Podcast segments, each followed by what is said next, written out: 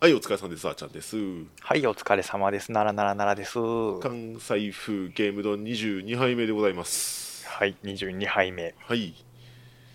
やー、忍耐楽しかったですね。忍う耐ん楽しかったですね。やっぱね、みんなでね、Wi-Fi 見るとね、楽しい。楽しいね。うん。まよかったね、あれね。あ、内容はちょっとあれやったけどね。 うん。で、まあ、まあ、今忍回、耐自体はね、あのーなんていうのソフトメーカーラインナップうん、やったから、うん。あの、まあ、任天堂のゲームっていう感じじゃなかったけどね。ねまあまあまあ、ちょっと本編は今回忍耐会ということやから、そう後ねで話すとして、ねそれはまあ、とりあえず楽しかったよっていうのはね、うん。ちょっと冒頭で言ってしまってあれやけど。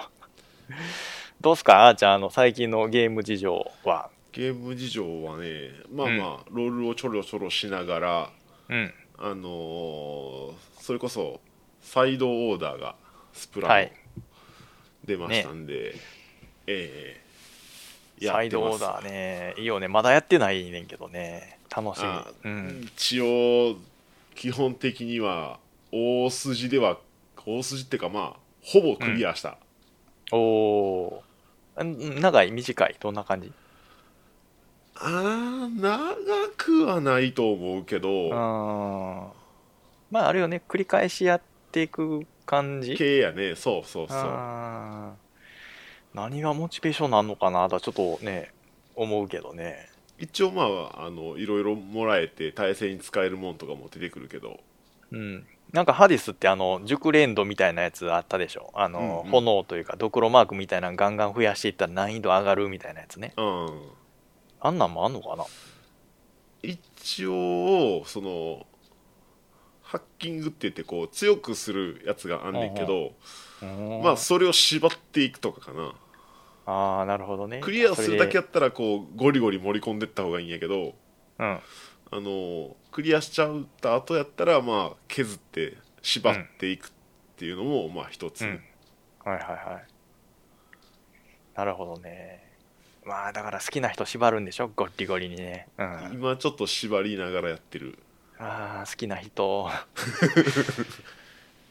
え何で縛ってんのいやだからその一応その残機みたいなのがあんのようん残機が上がったり攻撃力が上がったり防御力が上がったりうんうんなんや何かが出たりあれがどうやとかみたいなのがいろいろあんねんけどそれを全部外しておーいっちゃん最初はないのよあーで、はいはいそれをこう繰り返すたんびにその真珠っていうのがもらえて真珠でこう解放していってうんうんちょっとずつこう強くさせてったら楽に攻略できるよーっていう状態やねんけどああ今それを全部こう削って削ってどこまで削ったらいけるかなみたいな感じでやってる低レベルクリアを目指そうっていうことねで一応そのこのこんだけ縛ってやったらそのもらえるバッジがあるよみたいなのをおおちょ見つけてしまったんでそれを取ろうかなと思ってやってんねんけどむっちゃきついえー、そんなえバッジみたいなのがあるってことそうバッジがもらえんのよああサイドオーダーのバッジがいやーあれでしょプレステのアーカイブみたいなやつでしょいやあのえちゃうちゃうちゃうあのあれよあのスプラのこの自分の名前の下にこう3つああつけれるバッジあっちの方か、うんうんうんあーじゃあもうそのストーリーというかあのサニんサイドオーダー中だけの話じゃなくてあそうそうそう対戦でも使える対戦でうんこのピカピカのバッジが目に見えへんかってああれやなそういうことそういうことそういうことあーあれよねなんか初期の方はみんなねあのクマさんのバッジとかつけてあのストーリーモードクリアしててとかね言ってたやつよね、うん、そうそうそうそうそうそういうことそういうことあれはいだから今の時点でそのバッジをつけてると、まあ、明らかにあのやり込んでるやつやなってちょっとわかるってことよね、うんまあまあまあ上手い人は多分サクッといけるんちゃうんかなうーんなるほど、俺でももうちょっとでいけそうやったなってとこまで行ったからうん、多分うん上手い人は普通に行くと思う、まあ、本当上手い人はねあの廃人クラスにやり込んでるからね怖いよねまあそんな感じですわはいはい奈良さんこはっどちんはな感じでこっちあれっすよあのスト6着々と練習中です、あ練習中っすかうん、まだあの金の星2つぐらいやけどね、うんうんやっぱね、キャラ変えるとね、あのコンボがまず手につかないよね。ああまあねそう。ほんで、あのーここで反撃いけるけど、あの、どう反撃していいものかっていうのでよく戸惑うな。うんあいや、結構ね、キャミーね、楽やったよ、その辺。あの、うんうんちょっと相手が隙に使ったら、あの、スパイラルアローをぶっ放せば、まあ、あの、発生早いし、ちょっと距離離れてても届いてたんよ。ーうんうんうんうんもうジュリでそれやんのね、何でやろうかなって思って、うんあうーん、ちょっと難しいかな。うん。やっぱあれよね。だから、まあ、ジュリはね、その代わりいろいろスピードとかね、あの前ダッシュ強いとかね、いろいろメリットあるんですけども、まあそこ逆にね、キャミーの強いところはね、削られてるからね。まあまあうどんこが強いかはキャラごとに違うからねそう。まあ、触りか、触りはちょっとキャミーに近いからね、スピードの、うんうんうんあの、手数で攻めるタイプだからね。うんまだ、あの、なんとか使える。うん。なるほどそこは多分ねマリーザとかザンギーフじゃなかったよなえーそれ使うと多分シルバーとか言ってると思うよ。あーゴールドじゃない、うん。シルバースタートで。いやー、まあまあまあ、そうです。まあこれからもちょっと、あの、だ週末にね、週末、木か金あたりにね、うんげ関西風ゲーム丼のソシックス会をまたやろうかと思っとる。ええええそうですね、はい。でもこれ配信してるのがそこの前かどうか怪しいけどね。うーん、はい前にまあまあはまああげようかな頑張間っに合ったらいいね。うん。うんはい。っていうところです。はい。スト6頑張ってるよ。うんはいまあ多分それあのゲードンであのストロークやるときにはエドが出てるからね、あ、もうそっか。3月、それこそ入るよね水曜か木曜かその辺に入るはずうん。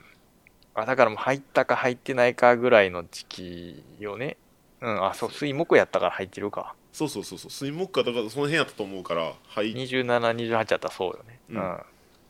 じゃあまあ入ってるか。うん。エドさんってあんま知らないですけど、一応5にも出てはったんやったかな。みたいね、うなん、かちょろっと触ったよっていう記事を見たんやけど、うんうん。うん、結構トリッキーでき近接でうん。あのなんていうのやろな簡単にはこう、扱いきれなさそうなことを書いてあったあー。えっ、と、サイコパワーとボクシングを組み合わせたスタイル。そうっすねそうっすねサイコパワーじゃないですか、サイコパワー。そうそうそうそ待うってあのベガさんとこのメンバーなんでああ、え、サイコパワーってジュリもサイコパワーやったっけあれって。ジュリーはジュリーは風水エンジンとかそんなんちゃうかったかなあ、そうなんや。なんかストーリーモードでね、なんか、そこら辺のくだりがちょっとね、あの、ベガさんを醸してたからね、関係あんのかなって思ったけどね。ちょっと調べてみもとようもか。と風水エンジンやったはずやあの人もなんか目取られたりなんやりしてるからいどうなってるかよくわからんうん。一応あの、剣とか竜が使ってるやつは木っていう位置づけになってるみたいですね。うん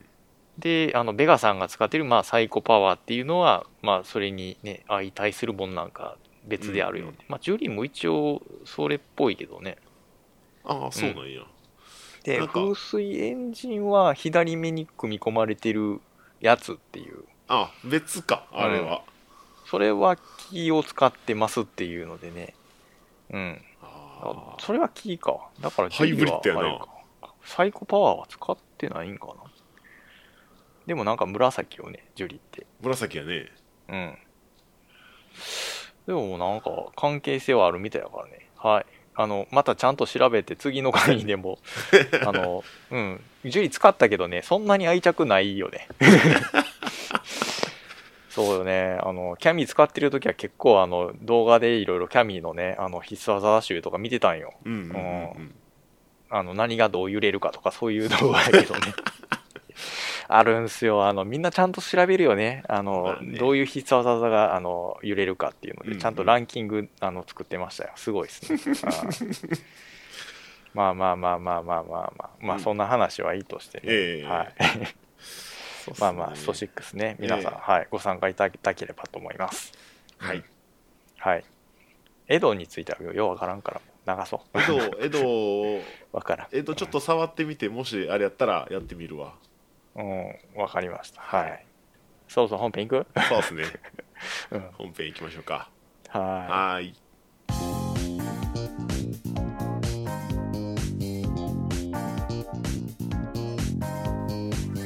はい、本編です。い。はい、本編です。はい、なあ今回の本編は、えっ、と、この間、いつやったかいね。はいえっ、ー、とね、1月、1月や、あ1月やった、1ヶ月前もね。2月は2月よ ね。2月の21です。はい。 21ですね、にあった任天堂ダイレクトソフトメーカーラインナップはい。ございましたね2024.21、あちゃんと書いてあるわ、うんの時はいのやつをちょろちょろ話そうかなとそう。まあ、いい感じに触っていければなっていう感じやけど、まあ、今回のまあオープニングでも言ったけど今回の任題はソフトメーカーラインナップやったんで、まあそんなにでかい話はなかったかなって感じやけど任天堂さんやからね、なんか言うてくれるかなって思ったけど、だからその、スプラ3のサイドオーダーもこの後やったけども、何もなしだった何ももんねなか。ったね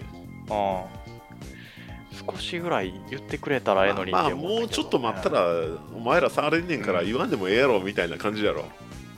ね、今言ってもしゃあないぐらいの気持ちよね。天童はそんなタイプやからね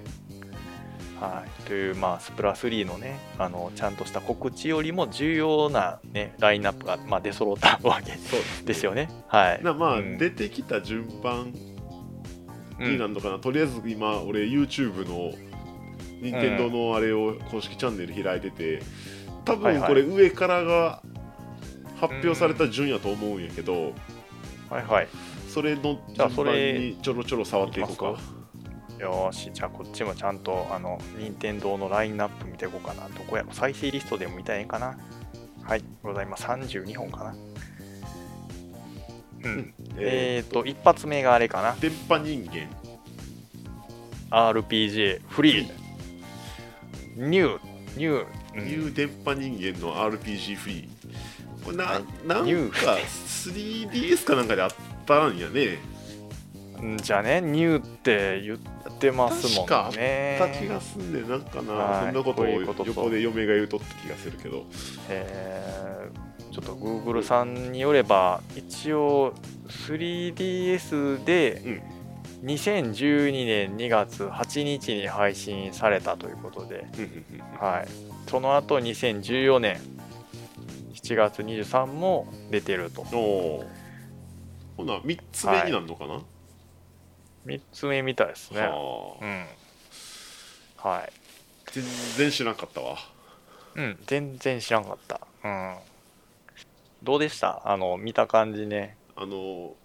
ミうーんみたいな、あのうん。任天堂のあのアバターのミーみたいなね。やつうんどうなんやろなんねかその、うん。3DS の時ってさ、あの、すれ違い通信でしたっけあああったねございましたよね。うんはい。あれがあるから、許されたんじゃないかなってちょっと思ってて、うんでそれをスイッチでねできんのかなっていうのがちょっとね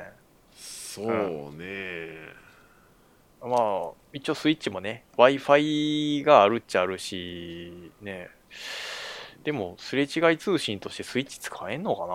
ランダムランダムっていうかこう不特定多数の人とっていうのはなかなか難しいんかもしれんけどなうん、だって、あの、その、スイッチって、常駐みたいな感じでソフト起動できんかったと思うねんな。うんうんうんうで、ん任天堂 3DS とかは、一応常駐みたいな形で、すれ違ってもなんかちょこっと通信したりとかね。内部でちゃんと処理しといてくれるってやつやね、そういうのがね、あったからね、いこういうのも受け入れられた。でも、スイッチってどないなんかなうん、うん一応ないらしいよ、すれ違い通信はね。ないやろね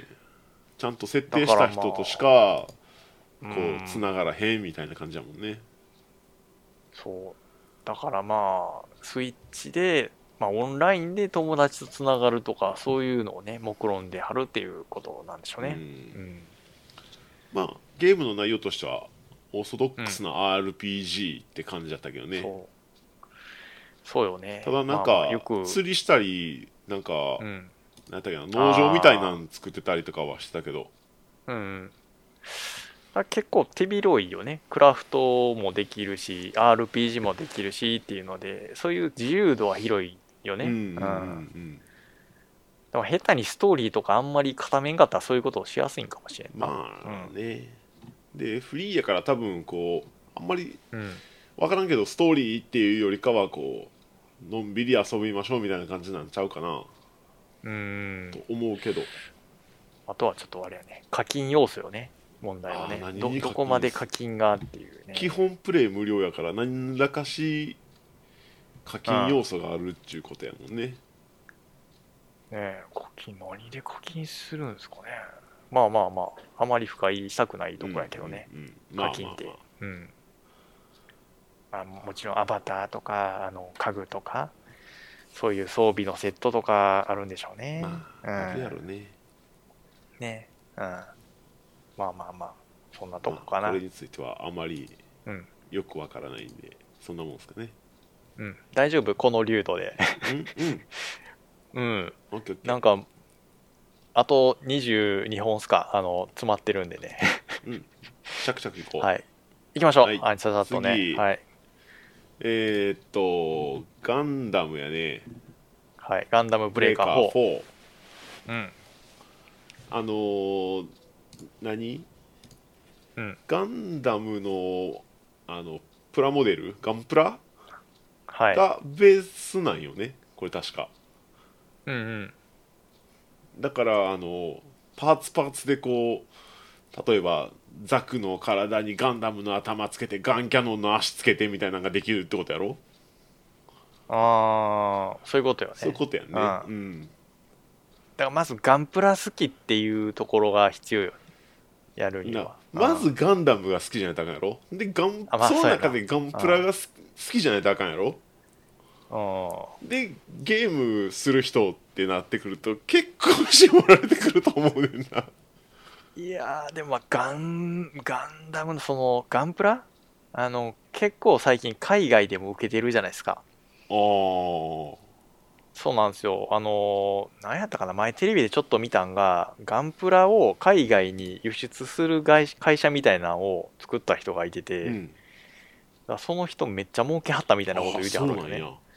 でやっぱあの基本日本国内じゃないですかガンプラのあの販売っていうの、うんうん販売網っていうんですかうね、んそれをまあ海外にあの卸していくみたいなうん販路を作らはった人とかねへー見てたんですけどねだからやっぱ需要はあるんですよヨーロッパとかアメリカでうんもただあの数はもちろん少ないかもしれんけどねまあででもも無視できまあ日本るにほど少なくはないってことやね、そうだからやっぱりねヨーロッパとかアメリカとかねそういうのやっぱね好きな人は好きなんや、うんあーやっぱそういうのをね掘り起こしていくっていう意味でもねいいと思うんですよね、うんうんうんだから今までその発売何作もしてて多分ねガンダムブレイカー3とか出ててその売り上げよりか絶対4の方が超えるはずなんですよねあだから国内だけじゃないと思うんですよねここあなるほどねこれでも国内だけやったらちょっともうちょい考えろよって思うけど ねうん絶対海外に需要あるからね、うん、なるほどまあまあゲーム内容的にはうんあれやね、あのアクション系やねあのガンダム VS シリーズみたいな感じの戦い方をした気がするんやけどうんうんあ多分なんとなくやけどそのパーツごとにうんこうなんかステータスがあるみたいでハクスラっぽいんかなとも思うんやん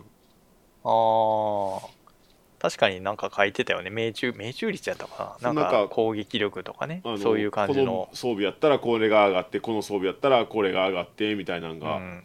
あるっぽいから、あでなんかあーちゃんその、まあ、VS シリーズみたいな感じかなって言うてるけどなんか見た感じアーマードコアとかの要素を取り入れたんかなってちょっと思っうててん、あの操作感的にはアーマードコアとか、それこそあのブガンダム VS シリーズもまあああいう同じような操作感やから、雰囲気的には、ああんな感あれよじなんちゃうかなと思って、うんガンダム版よねそうそうそうそうそうそうもう今その画像見てんねんけど SD の人いてますね、 SD あのねそのパーツのところに、ね、横にねうんあ、のー HG とかって書いてあるシーンがあんねんけどこれ多分うん、ガンプラでいうハイグレードの意味やと思うねんやんはいはいはいだからハイグレードマスターグレードマスターグレードパーフェクトグレードそやうったそっうそけうなんかそんな、あのでかさっていうか細かさみたいなそうクソでかいよね PG ねうん俺もちょよく知らんねんけどそれで多分 SD とかもあるんちゃうかな逆に言うたらああそのそのラインナップに SD くんのかいやな分からんけどねわからんけど、ね、 SD で頑張 ってねえそう頭の比率人だけバカでかいからねああ今売ってんのかもわからんもんね SD ってねうんなあれでしょナイトガンダム物語の子でしょそうそうこの子そうそうそうそうそうねえスーファミとかで出てたなっていうのはわかるけど最近おんのっていうこの子らね、うんでも需要はあったんやろうね、うん、もまあうそうカード出すのイメージよあーあのナイトガンダム物語 でカード出すあれやろあのしかもあのガチャガチャのカード出すやろそうそうそうそうあのガチャガチャガチャガガチチャャガのチャカっーていドうかあ出すの今でいうそんな袋に入ってるようなやつじゃなくてああうんお金入あれてのコリコリって回したら中からカードがペッて出てくるやつやろそう、カード出すの期間あって、うんうんうんなんか2タイプあんねんな。20円で1枚出てくるやつと、100円で5枚出てくるようなやつとかあ、そそんなイメージ。 20今円も1枚の知らんイよメージやなねその時代はこいつらやってね。うんうんナイトガンダム物語とかね。うんそうそうそうあとドラゴンボー ルね。うんあったあったあったよね。そうそううんでもまあね、ナイトガンダム物語が来るってことは、武者ガンダムをワンチャンあるんちゃうかなって思うねんけどね。 でもそうなってくると、あの、アーマードコアというよりかは、あの、ソウルライクに近くなるよね。あの無双っぽくなるかもしれん なるなる、なると思う。で、あれよね。だからもう、レンジが違うじゃないですか。うんうんうんあの、言ってみたらめっちゃ遠距離からスナイプできるガンダムとかもいてるでしょまあねあれ VS あの武者ガンダムとか無理やからね。 近寄れへん。うんあでも待てよ。ナイトガンダムも無理ちゃうナイトガンダムも遠距離攻撃ないんかななさそうなんか魔よ。法使いみたいなやつおらんかったおった、魔法使いおった。おったけど、え、ナイトガンダムは許すけど、ほそれ以外のやつはどうなんやろな。出てくんのわかかな。らん わからんああいや、ほら、スパロボでもあるやん。あの、ガンダムウィング出ますって言うけどさ、ゼロカスタムしか出えへんとかさ。あーまあまあねねまあメインどこしかなかなかねそう、そう出ないやつね。ううんんあれちょっとね、やめてほしいねんけどね。せめて主要キャラは出してくれって思うけどね。うん。まあまあまあ、あの、ガンダムね、作品多いんで、機体が250ってなってくるとね、シリーズで分けたら1シリーズあたり10切っちゃうんちゃううん。いやもうどこまで入れるかによるよ。まあねあのクロスボーン入れんのとかね。うん。どこまでのせやねまあもちろんね、あの、G は入ると思う。G はうんね。うんうんうん G は入るけども東方不敗を入れるかどうかよまあね、うん、あいつを単体で出してくれた らあのちょっとテンション上が単る体でな多分ねガンプラであると思うね東方不敗のガンダああムると思うあの生身のやつ、うんありそうやろありそうありそうね、ありそうよね愛されてるからあのね東方不敗は うんもう面白そうよな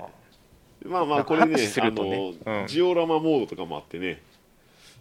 あねあが撮影するやつ撮影す自分の好きなようにこう配置してはいはいはいこれ他のゲームでもあってほしいよな撮影をがっつりできあるの機能好きなようにこうキャラクター置いてみたいな、やりたいよねああまあ大体フォトモードようね、んいやでもほら、うんフォトモードやったらさこう、うん用意されたところを取るしかないけどさこれ自分で好きなように配置できるからさ、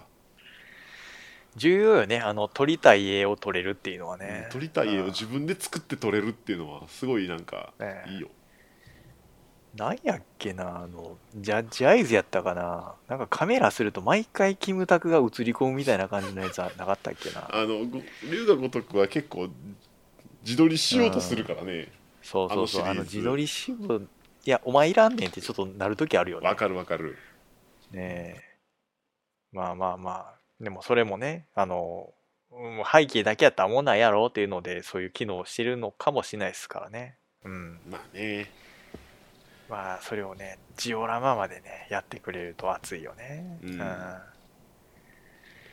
あまガンダムブレーカーはそんなもんですかね、はい一応4ですねこれがあ、うん、やっぱシリーズねつながってるからそんだけ培われてきたものあるんでしょう、うん、うんはいでその次が、えースーパーモンキーボール、えーはいバナナランブル、バナナランブうルん、ランブルってあんま聞かへんよね単語としてランブルってどういう意味やったっけな今ランブルであの思い浮かんだ2つあるねんけどあの、スクールランブルってなんかアニメがあったなって思ってご存知でしょうかあーどんなやったかななんかねオールバックでサングラスの高校生がいててその子がなんかやきもきあの女性キャラにあのも揉まれるみたいな感じのやつよご存知ないですかかなり昔かなりああ前これかご存知あですっかたはい懐かしいまずそこがちょっと頭に浮かんだあれねあー女性キャラが魅力的やったっていうのでねあの播磨くんでしたっけハリあのマハリマケンジ君やねいや覚えてる な顔見たら思い出すわあの辺がね、うん、あの辺播磨君はどちらかというとちょい役よねあの女性陣の良さを引き立てる感じの役割が強かったと思う、うん、うんまあまあ良かったですスクールランブルはいでもちょっとねパッとキャラの名前出てこへんなスクールランブルなこういうことはちゃんと聞こう Google 先生にゲームちゃうけどなモンキーボール何もかん関係ないけどなはいございましたねスクールランブル結構やってたんですね人気とかねうんうんやっぱそうよね。だから、播磨くんがいてて、で、周りに女性が1、2、3、4、5、6、7、7キャラいてるっていうね。もう、まんまね、うん。だから、あの、よくあるじゃないですか。こういう系の、あの、学園もののラブコメチックなやつって、主人公がなよなよしてるっていうやつ。うん全然なよなよしてないからね、播磨くんね。うん。そうやねビジュアルはね。ビジュアルはね中うん身はまあ置いといてね、うん、 ああでもおったなこれほんまにうんなかなかええなちょっとうん何かしらまたピクシブあたりで検索かけよう かなはいでであとあとそのもう一つもう一つ中でこっちはあのランブルの意味を調べてたんやけど、あ調べてたちょっと待って、うんランブルもう一つだけ出させてあのうんうんうんチョッパーのランブルボールってあるやんあああああああのカリってやるやつうん借りてやるやつな、あれも一応ランブルボールやからうんで、はい、あーちゃん、ちょっと意味調べてくれたっていうか、あのこのスクールランブルとランブルボールと、あの、スーパーモンキーボール、バナナランブル、ちゃんと、あの、意味合う 三つとも。うーんとねうん。調べたんがねはい。低音で響く音ゴロゴロ鳴るぐるグーグー鳴る車などがガラガラ走るはあ。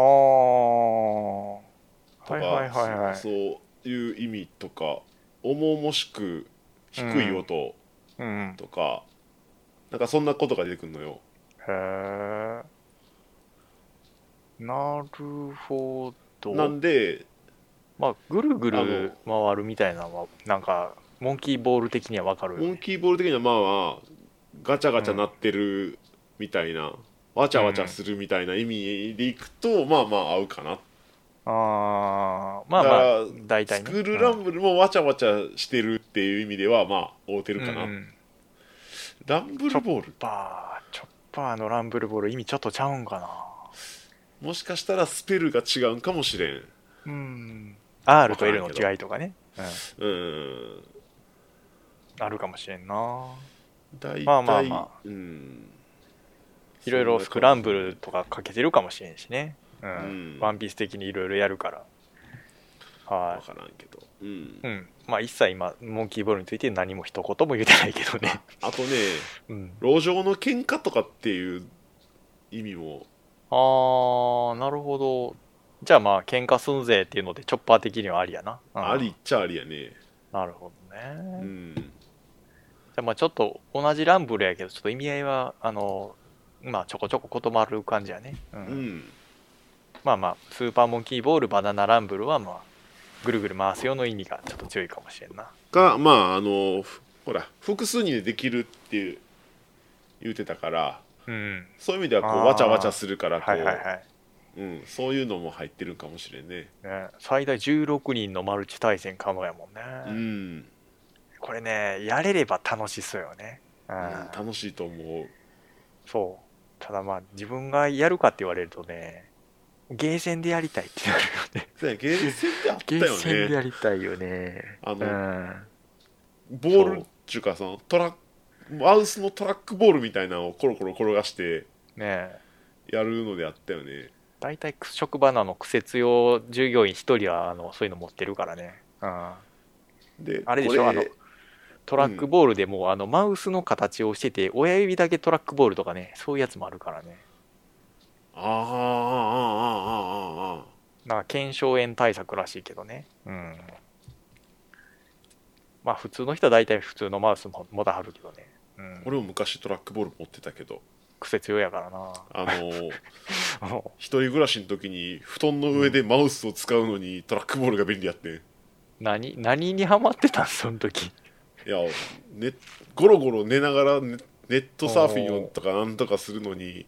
はいはい布団の上でマウスが使えへんからっつってトラックボール買って待って待ってそれあの布団の上でまずディスプレイどうしてんのいやディスプレイはテーブルの上にあんねん、まあ、ワンルームやったからちっちゃいあー一人の時はああの一つの部屋にテーブルとベッドがあって、のでそのテーブルの上にモニターが置いてあるのよあーでそのテーブルとベッドの間に座ってゲームとかしたり飯食ったりしたんやけど、うんめんどくさいからゴロゴロしたいんやけどその座ってるとこで寝転ぶとテーブルが邪魔でモニターが見えへんのよあーだからまあ布団の上に転がるやん、そしたまらあマウスがベッドこう動かへんのよね、布団のあ上じゃーあトラックボール買おうと思ってトラックボールで買ってはいやってたなんかすごいあの自堕落な生活してたんや なって、はいはい学生の時はそんなんしてましたまあ、みんなねそういうこともあるよねうんいろいろね多分一歩もねあのベッドからね出ずに生活してみようとかね思う時あるもんねうんいやね寝室とねあれが別とかねそういろいろうんもうちょっと広かったらそういろいろするあのねそんなだ自堕落なことはせえへんねんけどワンルームっちっちゃいてそうなりがちよねちっちゃい部屋でねその部屋で全て完結してるからそう。だまあ、そうなるよその。遊ぶ部屋とね、あの、食う部屋が別とかやったらね、自分の中でもその切り替え、気持ちの切り替えとかできるやろうけどね。うんもう全部一部屋で完結しちゃうとね、だんだんね、よどむよね、そのよど辺むよどむ気持ちはね。うんあれはあかん、あれはよろしくない。うんいや本当にもし今ね、大学生とかでね、一人暮らししてる子がいたらね、とりあえず一日一回は家でよ。うんいや俺もう家出てなかったわけちゃうけどなまあそうよね。うん、いろんなタイプはあると思うけどね。うん。まあまあ、自堕落いいっすよ。うん。まあ、はいそんなことよりも、うんスーパーモンキーボールで、何も触ってないよね、スンバも 基まあ本、何も触ってないから何もわからんのよねあーこれもなんか前そなんかであったらしいんやけどう。まあまあ、あるよ。うん。プレイステあでのプレゲーイステセンで以外かな。とかでもね、うんあったらしいんやけどそう全然わからんからねうん。まあ出してるのは知ってるし、ちょこちょこ見かけた気もするけど、やっぱゲーセンのイメージだようね。んあまあセガなんでねうん。なんで、このスーパーモンキーボールのその面白さって、やっぱあの、ボールを回す感覚じゃないですか。うんわかるかなコロコロコロコロコロってあの回してて、であかん、右かなって言った時に、あの、ボールが回転早すぎて、急に右曲がれないとか、あそういうのがね、あるんで、コントローラーでどうにかなるかって言ったらちょっとちゃうよねって。これどうやらねジャイロっぽいらしいんよ、ジャイロあー。傾けるとステージが傾いて、あー。あのやるあの昔ほら手元でこううん。ちっちゃい球を転がす迷路みたいになってんあったあった、おばあちゃんとおじいちゃんの家に大体置いてある。 そうそうそうそうあれみたいな感じで転がしていくんちゃう言うたらああ、そうこいっうちやにつか。傾けてこっち転がってこっちに傾けたらこっちに転がってみたいなうん。でも、ゲーセンのイメージあれやもんな。トラックボールやもんな。ゲーセンだはからボちょっとちゃーうルんをや転な。がすだけやったねあーあのくっそ早く回す感じのイメージあったけど、ちょっとちゃうんやな。なるほど。じゃあまあまあまあ、あの、おじいちゃんおばあちゃんの家に戻った気持ちでやれるかもしれへんな。うんまあそんな感じではい。もうスーパーモンキーボールバナナランブルうん。ねはい、はで、えー。今月があれっすねムーミンかないはい。砂付近ですね。スナフキンですねうん。えー、砂付近、ムーミン谷のメロディー。はいはい。みんな大好き、砂付近ね。マジで可愛いうん。え、あーちゃん、そんなにムーミン好きなんムーミンそのなんていうのアニメが好きっていうか普通にこのムーミンの絵が好きあー。ムーミンってカバ妖精妖精。 うん、妖精ね。うんムーミン谷に住んでるえーうんいや俺もよく知らんけどな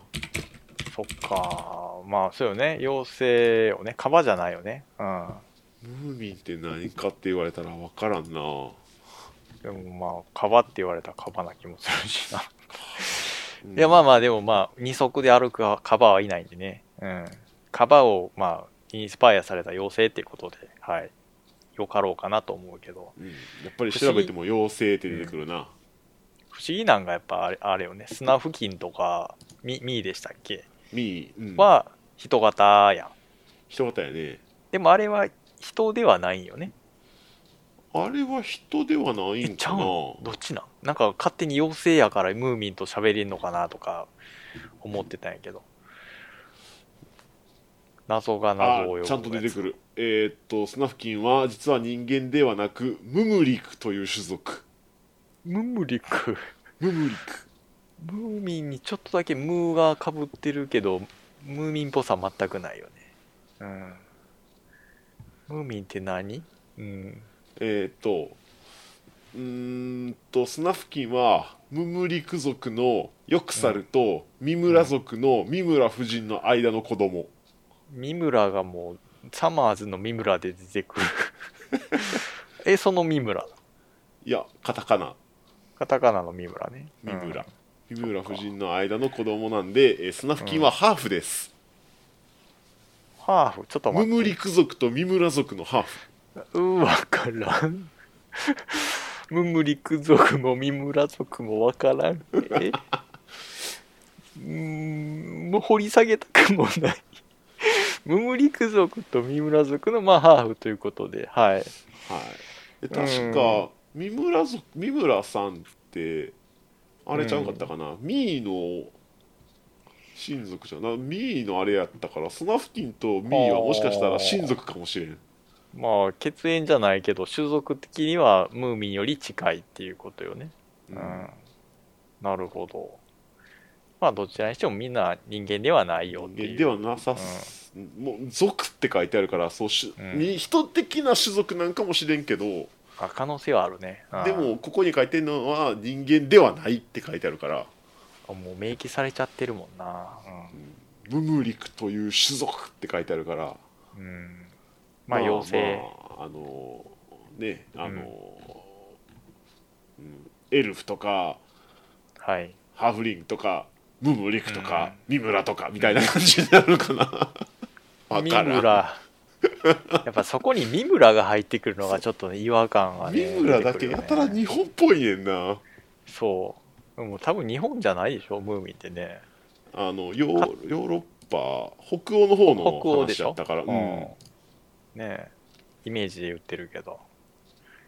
まあまあまあまあ、よしとしよう。うん。まあ、あれっすわ、砂付近ね。う。うんん、めちゃくちゃ人気やね。スナフキン砂付近かわいいですね、ムーミンのこともうちょっとみんな触れようやって思うけどねだからムーミンの中でムーミンって3番手ぐらいでしょだからその砂付近いててミーいててでまあムーミンかなっていうくらいよ、うん、ムーミンのママとかムーミンのパパとかもうあんまりイメージないでしょまあ俺の中ではうんムーミンの中で出てくるキャラで好きなんつったらスナフキンとうんミーと、うんえーニョロニョロニョロニ ョロニョロニョロあれでニしョロょニョロ、知らんあの白い地面から生えてるうん、あれあれよねチンアナゴよねうんみたいなやつうんニョロニョロねニョロニョロってニョロニョロうん、いやスナフキンはわかるやんあのムーミンとなんかムーミンがなんかやったらそういうこともあるさみたいな感じそうでそう旅人ちょっとをしてる達観するあの、うん三角帽子のねテントの中にいるそううんいつも釣りしてるやつねうつ釣り大好きよね、うんなんかようわからへんあの口から草加えてるやん草加えてるイメージあるよね、うんいわきよねいわきね いやいわきいわきいわきよね、うん、だからニョロニョロはでもなんなんて思うよねニョニョロニョロってニョロニョロなんなんやろなああほんまにチンアナゴよ イメージがいや喋らんやん喋らんでなんかただただあの多分絵本とかやったら端っこの方にいてるぐらいのあの幼稚園の演劇で言うとあの草役よ草役はうせやあのね子は木とかああ葉っぱとかの役と一緒やねめっちゃかわいそうや、うん公式設定草役みたいな感じやもんなただねここに書いてあるのはねニョロニョロ種から生まれるらしいんでね、種あじゃあやっぱ草やうん、草の可能性があるん、うん、じゃあもういいやニョロニョロ草でまあチンアナゴじゃなかったのが分かっただけでもはい調べていただいてありありがとうござい ますはいでもまあまああのゲーム的にはあれですよねだからそのスナフキンさんがねまあメロディーを叶えて進むゲームってことよねうん、どうなんですかねやっぱムーミン好きな人には熱く刺さる一本かなっていうとこかねうん、まあお値段も安めなんでうん、ちょっと気になるっちゃそうだね気になるのよねうん、案外刺さるかもしれんよねうんその一応な謎解きアドベンチャーへえそうなんやねだからまあいろんなとこであの笛吹いてなんかちょっと動いてで少しずつ前に進むみたいなパズルというかそ謎んな解き感じとかいうかやろうねって感じやねだからまあうんすごい癒されそうやね、うんでお値段いいよね2550円って多分そうそうそムうーミンの本とかねグッズとか考えるとねめっちゃ安いと思うよめっちゃ安いそうムーミンは雑貨とかでねちょっと高めに売られてるからねしかも欲しくなるともういろんなもん欲しくなるからそうなんぼあっても足らん大体何でもムーミン雑貨行ったらあるもんねイオンの雑貨屋絶対ムーミン置いてるからあるあるうんまあまあいいでしょうムーミンさんね、はいなあその次がえーっと「モンスターハンターストーリーズ」ですねはい、これは、えーリリえリメイクになうるのかなーんリメイクのはずよモンスターハンターストーリーズって確か2も出てたはずやもんね2出てたよねうんだかだからら1のリメイ移ク植というよりかはリメイクになるのかなえー公式にはリマスター版って書いてリマスター版うんうんうんあとフルボイスになるよ、あそっかそっかうん、っていうところみたいですこれあねれやね、モンスターハンターのスピンオフで RPG になってるやつやね。ねえ RPG なんやねあんまり内容知らんかってんけど、モンスターをうん仲間にして、それこそリオレイヤとかリオレウスとか、あの辺うをんと一緒にモンスターを倒すみたいな。ちょっとポケモン集するあよ、ね雑に言うとポケモンっすね。うんわかるわかるうんそういうのいるよねモンスターハンターもね、ちょっと攻めたいっていうのがわかるよ、ううんんどうなんですかね、まああの気になるのは、ブッサイクなアイルーがいるのが気になんねんけど、ああ、こいつか。あーちょっとあの、2ちゃんによくいそうな 感じの、煽り系のキャラやね、これね。ブッサイクなアイルーがいいんやけど、まあこれが気になるぐらいかな。うん。うん。失敗しした失敗やなこれねアイルーさんはねうん仕方ないなんもかしかしたらねやってクリアしたらこのブッサイクなんかきちょっと可愛く見えてくるのかもしれん狙ったんじゃないかなと思うねんなこのブサイクさは ねいやまあなんかこう妖怪ウォッチとか流行ってた時期あったあったじゃないですかうんうんうんうんそういう時ってそのドンピシャで可愛いの狙うっていうよりかはちょっと癖強感をね出あーしてたと思うよね外してきたやつねそうそうそうでそれがギリその、まあ、内角低めにあのストライクゾーン設けてた感じだったけどこれちょっとねボールやなギリボールぐらいボールやなうんこれからはちょっと可愛いとか、うん、なんか、うん、雑っていうとこもあるかもしれんいや人によると思う、うん、これはねちなみにこの世界のアイルが全部このブサイクなんかって言ったらそうでもないみたいで、ああなあるほどのなんか動画の中でも設定資料のう絵、ん画像みたいなうんうん一枚絵がいろいろ載ってるとこがあるんだけどその中にちゃんと可愛いアイルーもおるからああほうほうほう確かに、まあ、これちょっとキャラなんかは分からへんけど確かに悪くはないうん悪くはない、うん、可愛いじゃああこのブッサイクのやつはブッサイクの名前やねんけどその横に可愛いのもおって普通のアイルみたいなやつ、だからこいつだけなんやろなブッサイク ブッサイクブッサイク言ったら怒られるかもしれんけどかわいそうかわいそう一応あのあのブサかわいいとかそういうちょっとやんわりと濁そううんまあまあまああありっちゃありかなあーまあまあまあいろいろ制作側のね苦悩っていうのもねあるかもしれんなうんうんうんまあえーっとこのゲーム的には俺の知ってる限りはうんえーっと主人公はハンターじゃなくて、うん何やったっけななんとかって呼ばれてんねんななんやろ何やったっけなでもハンターやったらカルやもんなそうそうハンターじゃないのよねライあラあイダーやったかなライダーか確かに乗ってるもんなこの少う年んうん、そうあそうそうライダーライダモンスターライダーうんーあのー動画の中でも出てくるわあー絆石っていうのを持って、えーライダーになるとうんうんライダーになったらそのモンスターを従うことができるっちゅうんうんうので、えーモンスターと仲間になってまあうんお話が進んでいくんじゃないかなっていう感じですねああなるほどねうんまあまあまあまあまあまあ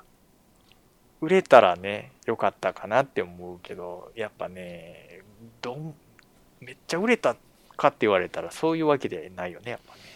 そモンスタこーハそンターこでも携帯でも確かあったでしょああスマホ版がそういえばあったなうんだからまあまあそれなりには出てるんちゃうかなうーん出てるからリメイクとかにうんうもんなるやろうし、って感じじゃないか新な作でも良かったんじゃないですかねってちょっと思うけどうん、まあどうなんですかね、うん、まあ声を入れて値段を上げてはいスイッチでもできるよっていうスイッチでもできる、るからうんいっぱいお金出してねっていう、どうなんすかね難しいかな、うんまあまあまあその辺ははいはい、まあそこはまあはいカプコンさんなんでねうんうんいろいろ先を見す見据えてのことかもしれんからねはいなあ次次ですよ次はいい次大事ですよやもうメインでしょメインですねユニーンコーンオーバーロードですねはいいやーついについにね近づいてきましたよねいよいよ近ねづいてきましたね、はい、体験版配信ということでね体験版も配信されまして、はいえー映像とかもうんやっぱ綺麗やわいいよねあの 2D やねんけどそのまあ書き方よね問題はうね、んだ最近ちょっとね 3D のゲームが多すぎるんよ、うんうんうんだからね 2D のゲームで綺麗なんだされるとやっぱ折ってくるよねうんねえで 2D もあのただ 2D ですじゃないもんねちょっとあの動くやんちゃんとねうんうんうんそこがいいよねうん単純に 3D 作るよりちょっと手間かかってる感じがするようんまあ、前もちょっと言ったかもしれんけど、そのオクトパストラベラーとかのあの 2DHD、うんあれはドットベースじゃないですか。そうやねでもユニコーンオーバーロードってやっぱその、プレステとかでよくあった、あの、ちょっと水彩画的なやつ、絵画調のやつやもんねそれの延長線上よね。うんで、それを今の時代にちゃんとね、落とし込んでくれたっていうのでね、熱いですよね。うんでしかも動きがまあ滑らかで綺麗よ、滑らかでね、ちゃんと動くとこ動いてくれてるんでうね。ん、うん、いいっすよね。プルンプルン感がたまらんそうっすわ。もプルンうプルンプルンね感ね。うん。まあ何のプルンプルンってあれよ、はあい。の卵よ卵うん。まだ料理の卵ちょっと話よ出てきてないんでね、こっちは ね。ああ料理俺も料理のとこまで見てるから、料理の話あよあ、そっプか、料ル理ンプルンや早く。でもうそっか、料理もプルンプルンか。ちょっと早くそこまで行きたいな。まだちょっと途中なんでね、こっちね。うん。いああそっかや、でもなかなか、はい、良かったですよ。あのーえうん。まだやってない人のためにあんまり話は言わんとこうかなと思うけども、うん。やっぱねあ、女性陣なかなかね、力入れてるなっていうのは思うし。そうですねうん、でね、一応ちゃんとね、ステータス上で、あの、有効度みたいなのあるかなって確認したら、ちゃんとあった。ありますねうん。だからこれ次第っすよ。うん。ちょっとあの、何もあの、情報を深追いしてないからあれやねんけど、だから有効度上がってきたらもう、そら、もう恋人関係みたいな感じで、イチャイチャしだすんかなっていうのをね、ちょっと期待してるね。うんなるほどいや、昔あったじゃないですか、あの、ファイヤーエムブレムでですかね。うんうん、ファイアーエンブレムであの第2世代うんうんあったね、があるっていうのもねあったんでねいやーまあユニコーンオーバーロードはそこまではないと思うねんけどうんまあ、でもね有効度があるってことはうん上げればなんかあるわねそう楽しみです、うん、戦とりあえずも闘うに有利なんかストーリー的になんかイベントがあんのか、いやーまあまあとりあえずそこは期待しと期きま待しすてはい楽しそうなところの一つですね、まあ、その体験版初めて一番初めにティザーじゃないですけどそのオープニング映像みたいなのがババって出てきたんですけどね、うんいや、それもやっぱね、いろんなキャラうん出てくるんですけど、やっぱいいっすよね。キャラデザがいいんでね、うん期待が持たれるんですよ、ああいうのね。うん。どうあの、実際そのシュミュレーションゲームとしてはどんな感じああ、じゃそうねゲーム体験版やった感想としては、ん。うん。まああのーなんていうの単性のシミュレーションとかと違ってリアルタイムやからうん。あのー相手のこと待ってやんでよかったりとかさうんうん。こう「お前こっち行っといてお前こっち行っといて」ってちゃんと指示できるしうんうん。あのなんていうのシミュレーション的にこうストレスになる部分があんまりなくってすごいやりやすいとは思うわ、うん。そうよね。あとうん戦。闘に関してもほらマスごとのやつやったらうん。お前はちゃんとこっちでその横にこいつがいるっていうはっきりわかるけどうん。こうリアルタイムでこうふわーっと動いてるからほんまはこいつと戦ってこいつが戦ってほしいのに先にこいつが当たってうん。こいつが戦闘になっちゃったっていう場面があるたんやけどうんうん。ちゃんとこう近くにいるやつとチェンジができるのよねああ、できたできた。うんだからなんていうのストレスはほんまいなかったかなうん。ただね、まあまあいうん一点だけ一点だけ何々。あの奈良さんあのモニターに映してやった本体でやったモニター、モニター。モニターに映してやった俺そのうん時ちょうど、あの本体でやったんやけどん本体であれをそうおおあの文字そう文字うんめっちゃちっちゃいでしょうね 文字見にくいや本体でやったらまあそれモニターでやっても大概ちっちゃいよおそうあのだからなんていうのストーリーとかお話の部分は喋ってくれるからいいのよーうんであのなんていうのチュートリアル的な説明のところうんもうまあまあまあ100歩譲ってうんギリセーフうんあの1回読んで覚えちゃえばああなるほどねってこうやってわかるからうんうん問題は装備ああ装備もねきっちりこう、細かいよねほらいろいろこう数字も見たいしうんあのなんか特殊なあれがあったらそれも見たいしってなったらうんめっちゃ見んやけどすげえ文字ちっちゃいのよきつそそこが難点かなと思ったううん結構その戦闘も細かいでしょあのー普通のそのワンターン交代のやつやったらまあ一つのキャラがそのキャラに向かって攻撃しますぐらいで終わるねんけどその招待みたいになってるやんうんうんうんだって一つのその正体の中で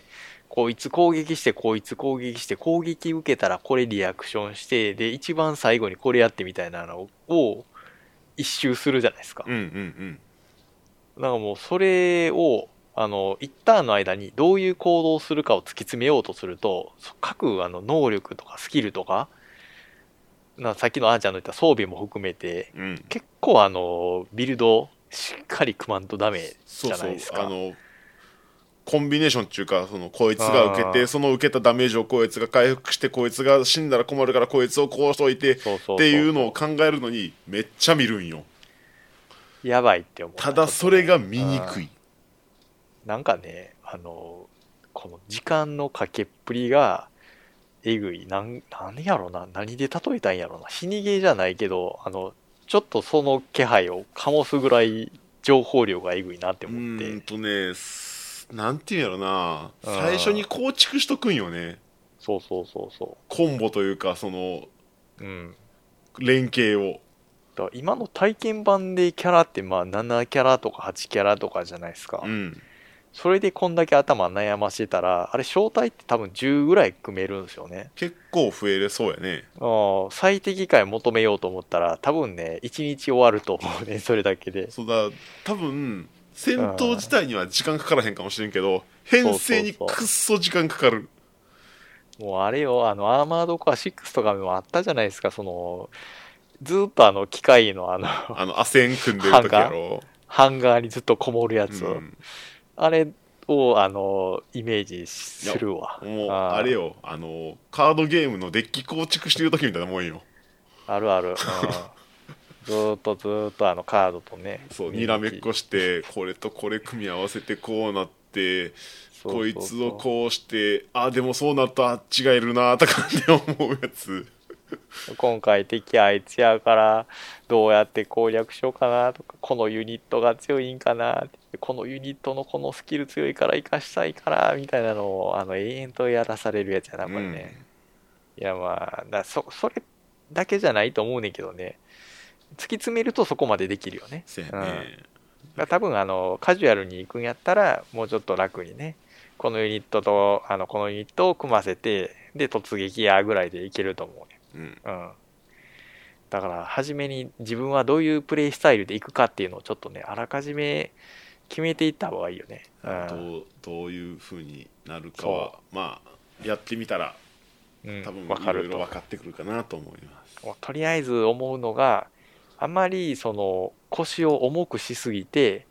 あのやる気なくすのはやめようって思うなああ確かにねうんちゃんとエンディングまで走れるぐらいの気持ちでいかないと持たん だから完璧主義な人は気をつけてほしいなあーこれやるの完璧を求めるときついかもしれんね絶対やあかんこれは、うん、そういう人はもうほんまにもう難易度カジュアルでまずやってあのエンディングまで1回走ってから次あの2周目であのゲロムズの難易度であの小1時間あのビルド組んであの毎回臨むっていうプレイしたらいいと思う、うんああでもそうかあれ体験版引き継ぎやもんね、そうそう一応俺セッ難易度高いままやわ、トを一応変えれるでしょ多分途中で、まあ多分ねそのままやるけど、マジかもうとりあえずカジュアルで一周しようって思ってるけどね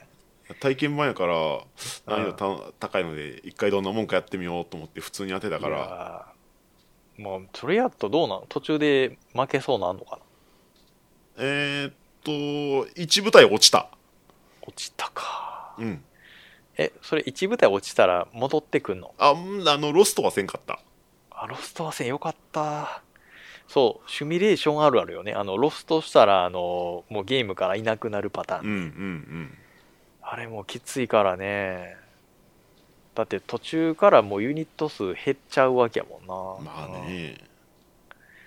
まあ、後々ね、なんかいろんなユニット増え増えすぎて、リストラすんのもちょっと酷やけどね。まああのロストするうんもしロストするんやったらきっとあのモブ傭兵みたいなのがきっといるからあーそれで補うしかないまあ、そういうのをね、ちゃんと救うね、要素はあるんやったらええけどうね。んうん。でも、モブばっかに囲まれるのもちょっと嫌ちゃう。確かにね、切ないよね。うん。まあまあまあ、はい。まあとりあえずそはんなもんでね。すかねまあうんこれは今回の正直目玉かな俺のい中やー、とりあえず発売されたらしっかり1ヶ月かに、1ヶ月はまあやるね。しっかりと。うん。でこうしっかりやろうかなって感じですねはい、楽し、楽しみっす。うん。はい、まあ、言うてる前やもんねうん。もうすぐもうすぐ。なあ、はい次えー、ソリティウマソリティバソリティバ。ソリティウマ、ソリティバ、うん、あるよね、そのちょこちょこその何かしらと何かしらをいい感じに足すやつ。これ、まうん昔あった気がすんねんなあるあるある。うん、前からある。結構有名よ、ソリティバって、そへえその界隈で。ソリティアしながら競馬すんのそうそうそうそほうう。もほううだいぶ昔からやな、ウィキに見る限りは2013年ぐらいかあらあ、ーうん、 10年前はい、10年前ですね。ほう、えー、一応ね、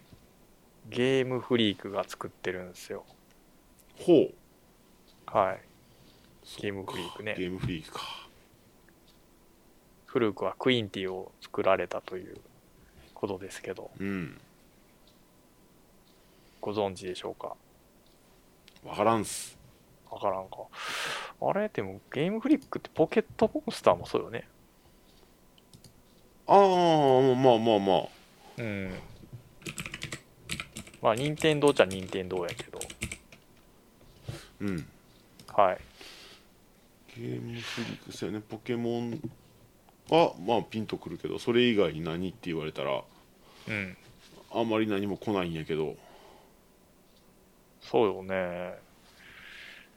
まあ、ポケモンがね、強すぎたからね。うん。一応、ウィキ的にゲームフリークさん他何してんのか見てみると、うんえー、ヨッシーの卵。おーはい。懐かしいがございます。めっちゃやった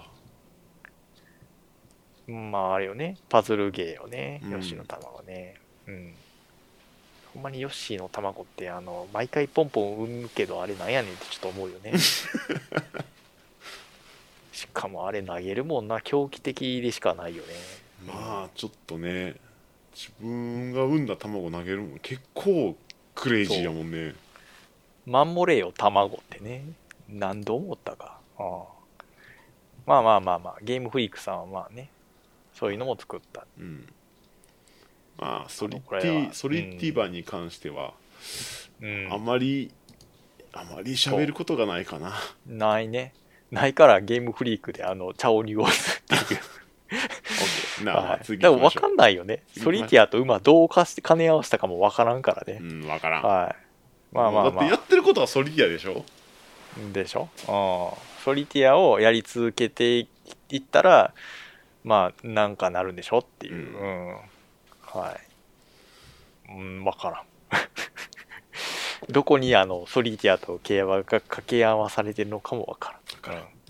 はい、次行こう、次。はい次行こう、はい、次がえー、っとなんやいなえー、っともうすぐ発売のあーソフトラインナップ「クレヨンしんちゃんの墨の町の城シロちゃん。」はいこれあの前うんクレヨンしんちゃん」とのやつあったね僕夏っぽいやつ前、前の一つなん前か恐竜うんのやつが、懐かしみのあるやつやったっそけうそうあれの2作目2作目やねなんか9月の忍耐でも言うてたよねこの墨の町のシロちゃんねね、うんうんううんん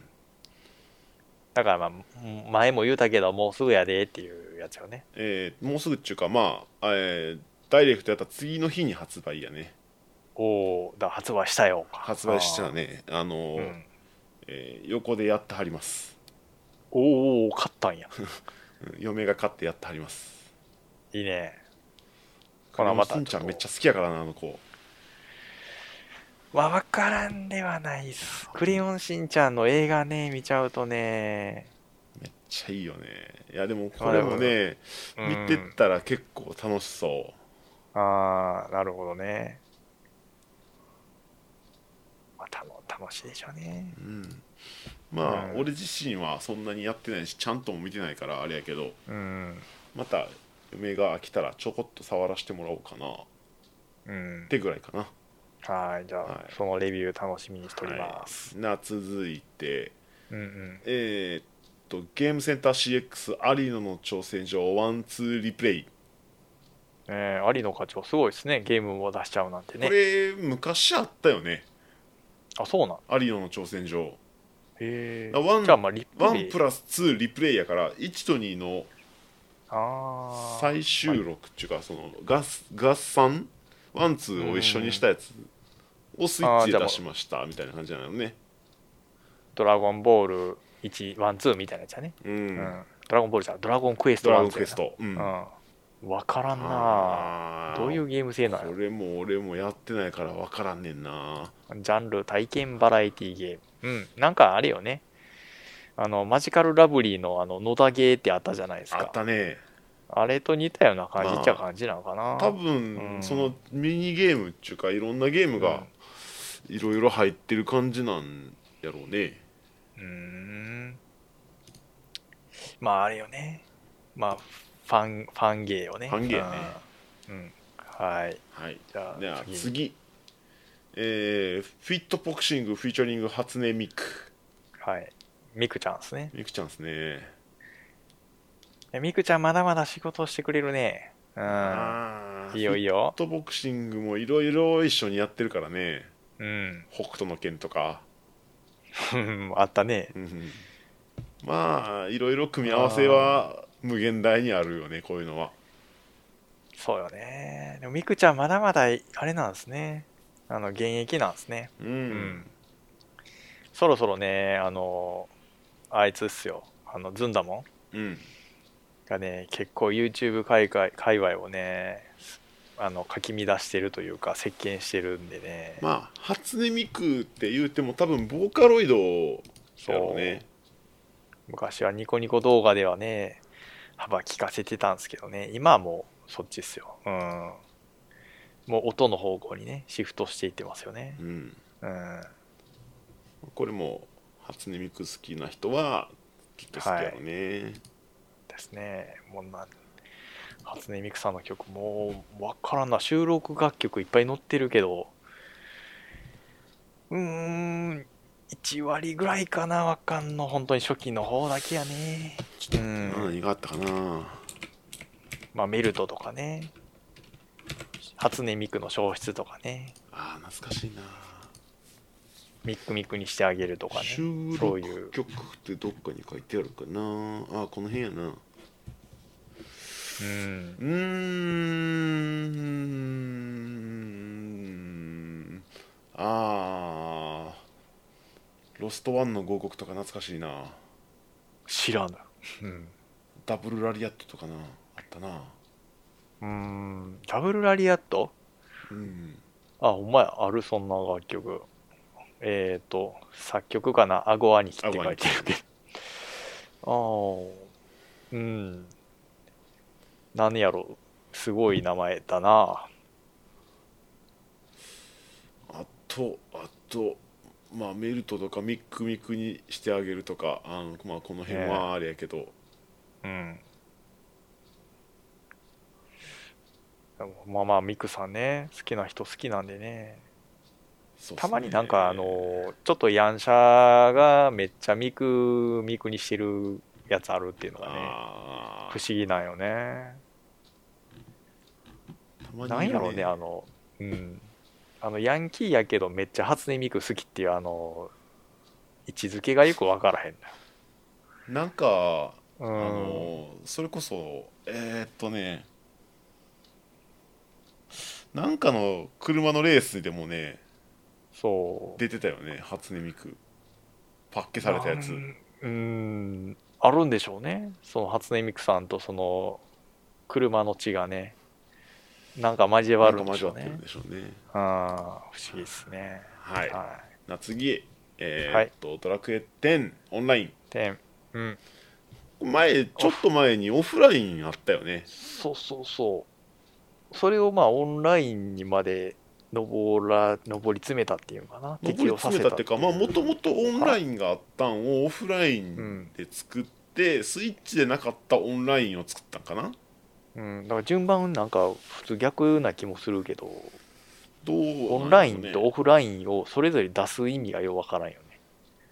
まあオンラインで人と交わったりなんやりうん面倒くさいのはすっ飛ばしてストーリーだけ楽しみたい人はオフラインあーまああれかなネットワーク的な話になってくるけどオフラインってまあ完結してるから作りやすいっちゃ作りやすいよでオンラインになるとあのどこまであのままとめるかよねだからクロスプうラ,、んプラットフォームをねどこまで広げるかとかあるんでしょうんでそこ対応させるのに時間かかるわってなったのかもしれないですね、なるほど、うんねまあこれも実際どこまでねのねオンラインできるかわからへんけど、うんうんはいはいまあ、ややっちゃダメだと思ってるんでねまああの音源はね怖いんでもしかしたらほらアカウント引き継ぎとかができるかもしれんから確かああー WiiU とかにあったから WiiU も引退してスイッチやってるけどまたやりたいなって人はスイッチで買ったらそのまままたできるんかもしれんねねえまあ何かねちょっと忙しくて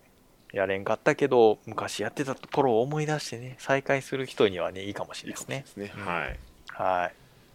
なあ続いて、えーウイニングポスト10はい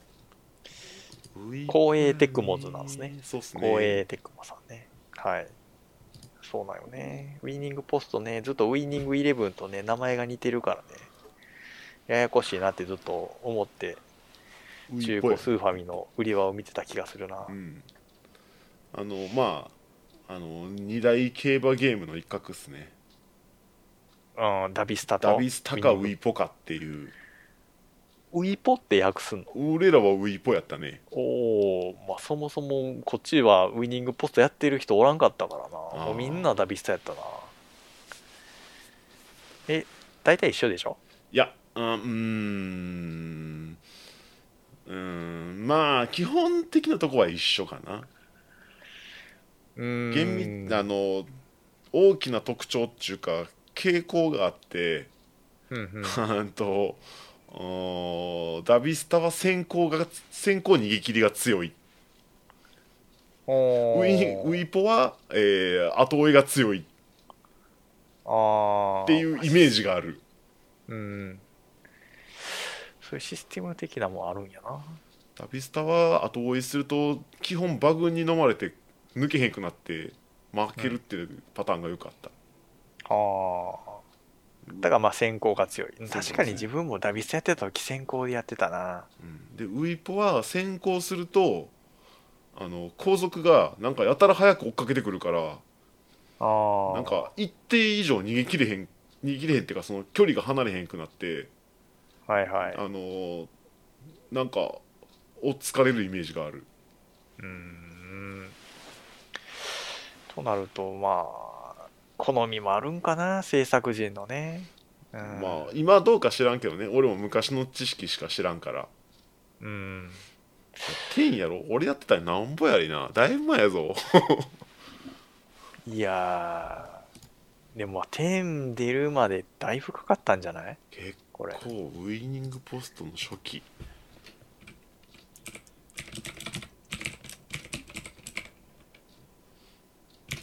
ウイニングポストうんシリーズでいくとえーうん一発目が93年93 1993年パナってスーファミえー、PC98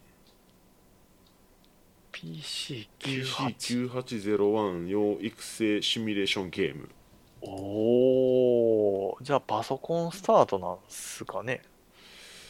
そうねへみたいねえじゃあもうガチじゃないですかガあのダビスタみたいにスーファミからじゃないよっていうそうやねあーこれやったんな僕らやったら多分この辺5とか6とかその辺やと思うねんけどなうんうんうんプレステ2でしょプレステ2でしょ、は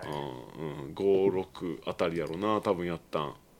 うんお4が P プレステやもんねプレステ2でやったイメージがあるから多分4とかこうやわうんうんああこれも歴史長いねうんまあ長いけど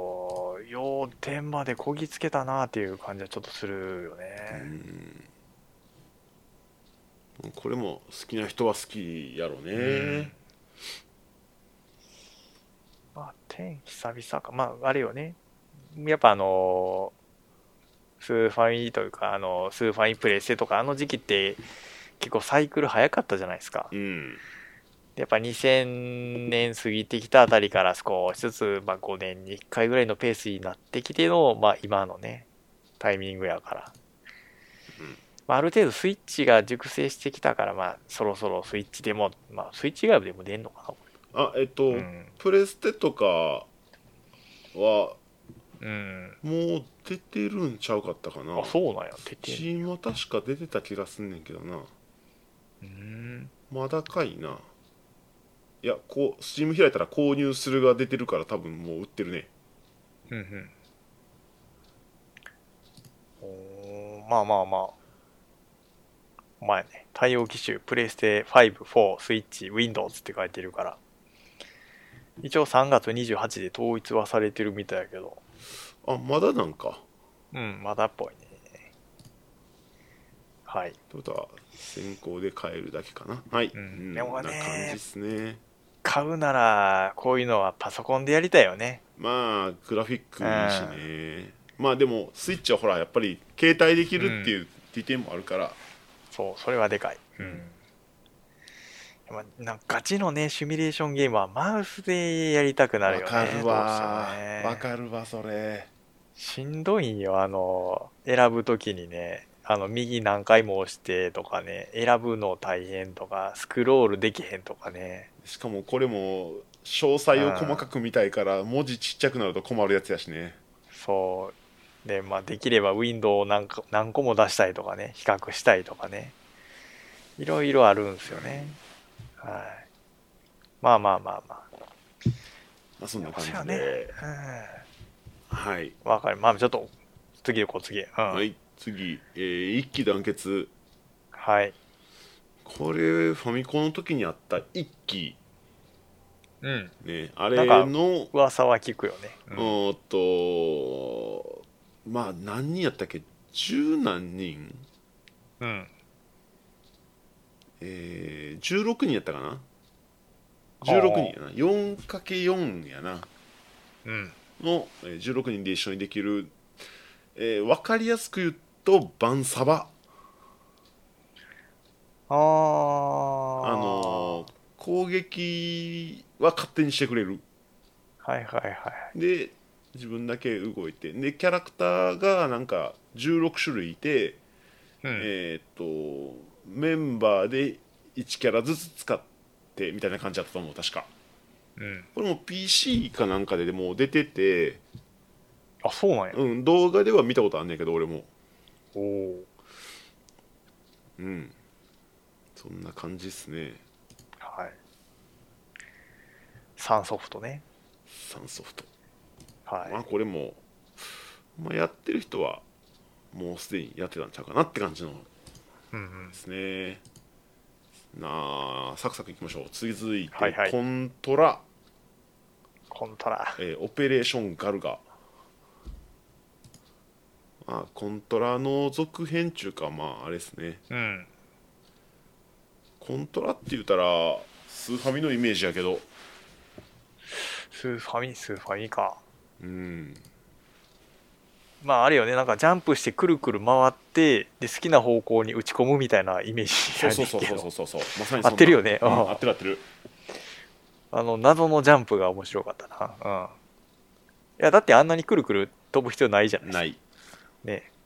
でもあれせんと上打てへんとかちゃうかったっけや上は打てるけどあれしながら打つとなんかうんショットがこう回転しながら打てるおおっていうのがあったはずだから普通のショットやったらいろんな方向に打つんやけど火炎放射であれやると、ーうんぐるぐるぐるってこういろいろ全方向燃やせるみたいなあ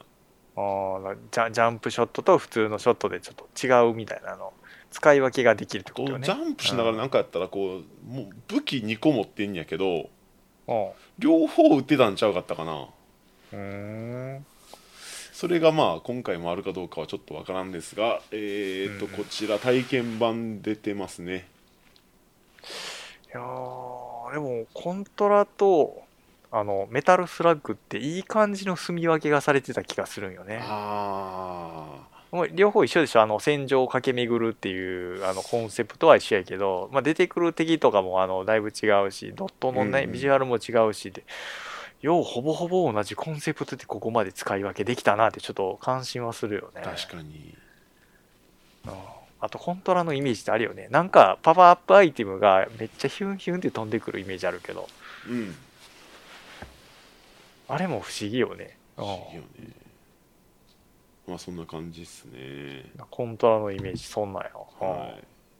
よう分からへんあのくるくるジャンプとあのアイテム取るのがちょっと一苦労っていううんはいでもまあまあまあ復活ということでねはい、うん続きましてはいえーっとエピックミッキーかなミッキーエピックミッキーえーっとあれよねあのマジカルアドベンチャーじゃないやつね昔のミッキーやね、うんのななんんかかふ古いミッキーっぽいやつねそうそうそうそうそうあれのゲームですねこリれマスターって書いてるねうんなんかであったんやろねリマスターやからもうちょっと詳しく分からへんやけど、公式載ってるかなうん公式サイト飛んだら英語が表示されて るおーうんそこは日本語に合わせてほしかったなまあまああの多分ブラシやから Wii じゃねうんああ確かに適当適当に言ってるけどうん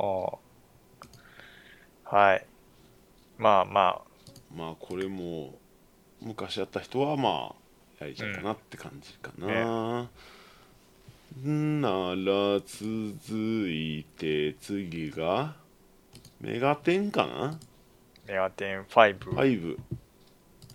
これはなん5の新作ってこれは何なんやろねえー、これ新作というよりかはあれかなってちょっとあの「ペルソナ4ゴールデン」とか「ペルソナ5ロイヤル」とかの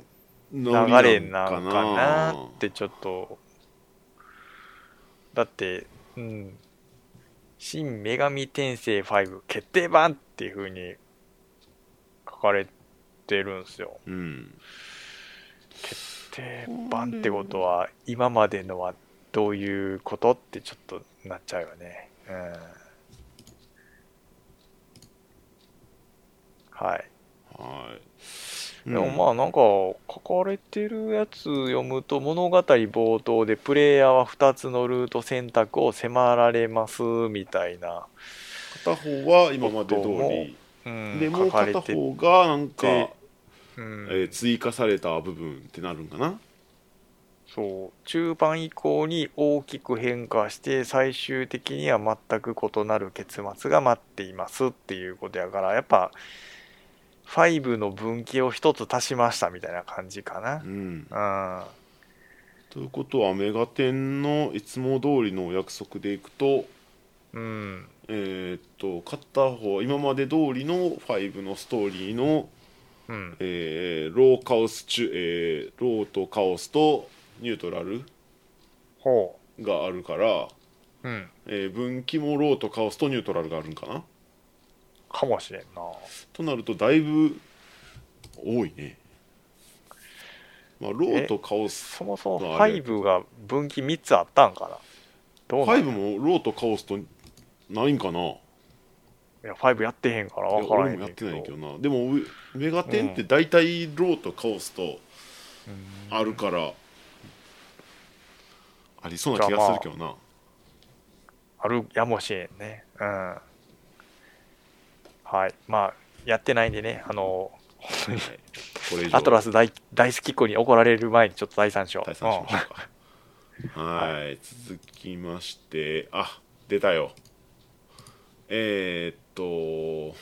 ギターライフああレッスン1、はいはい、あれですよねあのスイッチのコントローラーをギターにするやつねそうね、あのーなんか新しいガジェットというかうん拡張のギターコントローラーみたいな、そう専用コントローラーよねほぼね、ええでも専用コントローラーにあのジョイコンをくっつけてたから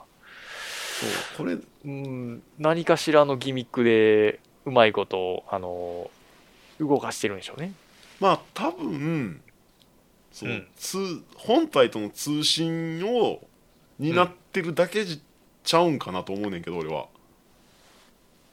あーえじゃあ何かしらをくっつけてるやつから出てデるーんタ飛をばしてるんちゃうかなだじゃだからそうするとうんあのーコントローラーと本体をリンクさせんでいいからあーうん誰かの家に持ってってもその人あのーあれでできるしめんどく最初ほらスイッチのコントローラーで別のゲームやっててこれやろうって思った時に、もう一回リンクさせ直さなあかんっていうのは、はいはいこのジョイスティックくっつけるだけで解消されるっていうのは、まあ楽っちゃ楽なんちゃうかな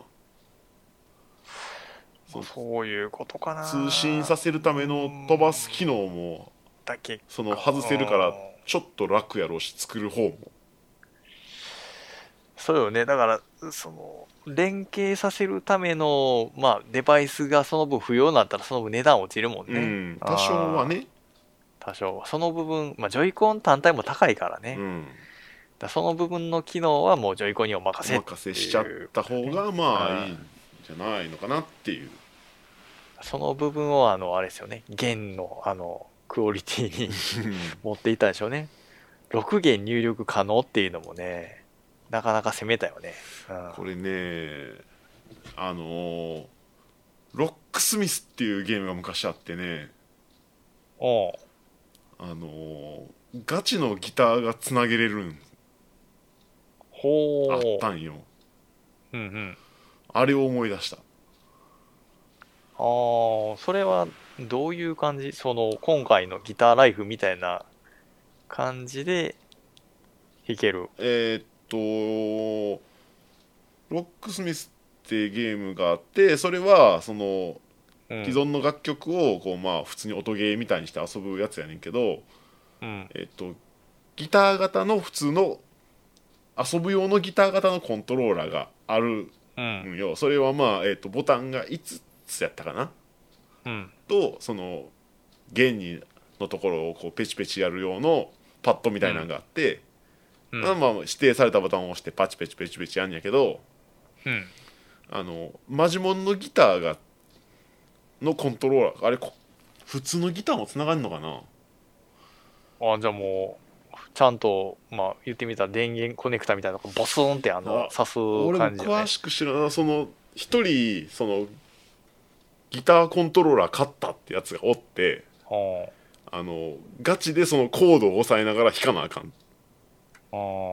て言うてたえーもう、読み音どう読み込んでんのかなってちょっと気になるよね。そういうの。俺もちょっと詳しくまああの XBOX であったから USB で繋がらなあかんかったんやけど、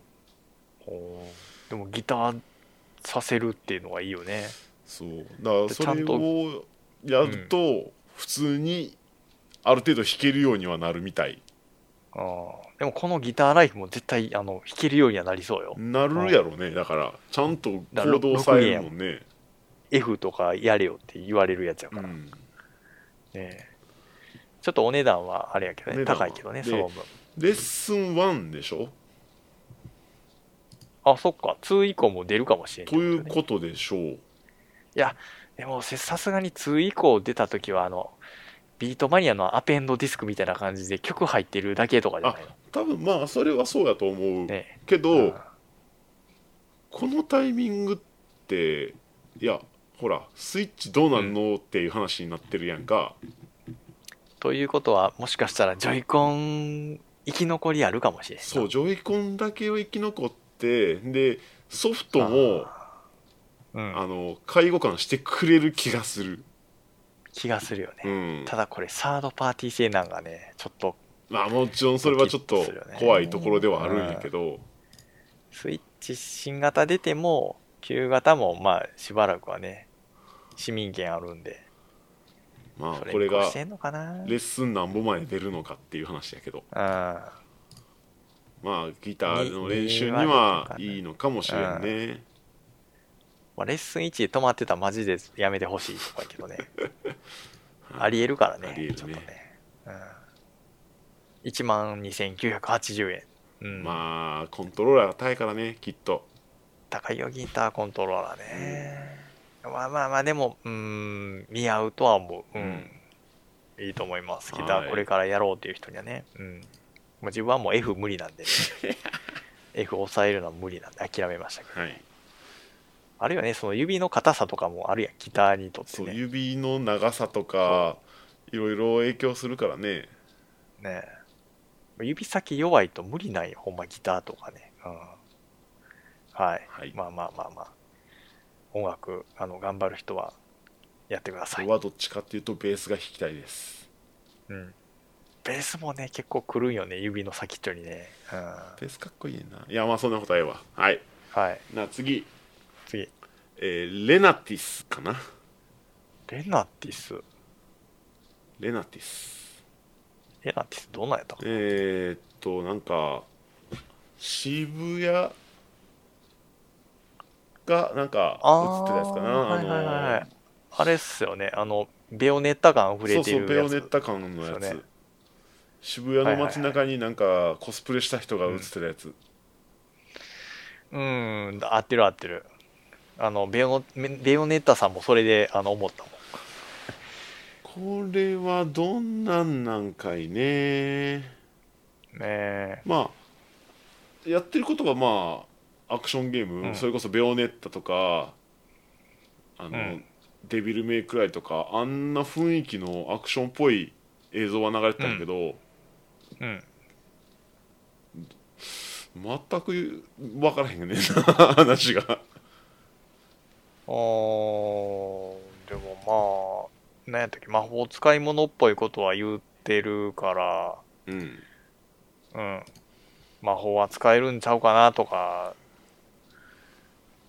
まあアクションメインなんかな。まあアクションメイインやろね見た感じははは。いやっぱりはえい。ーえーえーえー次行きましょうかサクサク行きましょう、はいこれ終わらんぞこのペースでいったらうん。ちょっとマコ、ママコ。コうんマコもう日付変わってるから、はいマはいコ。はい、うんサクサクいきましょうねえー次ファンタジーライフうん。ですねファンタジーライフ愛かなあのーあれですよね、一番初めの電波人間みたいな感じやけど、えーまああれよねファ、ンいろんなライフを送れるっていうので、職業とかいっぱいあるんですよそうです結構やってねファンタジーライフはこれ3作目かな、ファンタジーライフファンタジーライフリンク愛かな、3作目やね、はいこれだから愛、うんえーっと愛ってつけるのちょっと古いよね。あードコモ的なんもあるけど、DSi ってあっあたやっん。たねその時あたり愛流行ったやん。iPhone とか iMac とかさ、うんな何かに愛つけようやみたいなのあったと思うけど、なんか一周遅れて逆に新しいみたいになってるで。これはだから、えっ、と職業がいろいろ選べて、まあ分かりやすく言ったら MMO とかの戦闘職とそう、えー制作うんうん。生産職みたいなんとあとそれの材料の調達用のうんあの木こりとかなんとかっていうのをいろいろジョブチェンジさせながら楽しんでいくっていうゲームですね。うんその電波人間のやつとあの動物の森の間ぐらいなんかなっていう気がするよね。これでも俺は前作前々作ともにやってるんやけああど結構楽しかったよ、こうどう RPG 要素は強い。えー基本はまあ RPG やねうんうんやけどその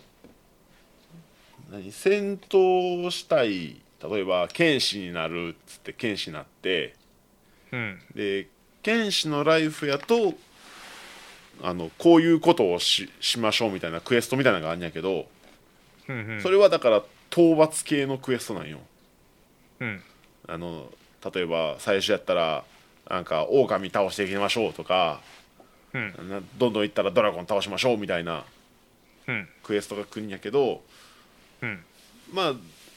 言うたらそのままいってると装備が貧弱やからなかなか勝てへんうん困ったどうしよう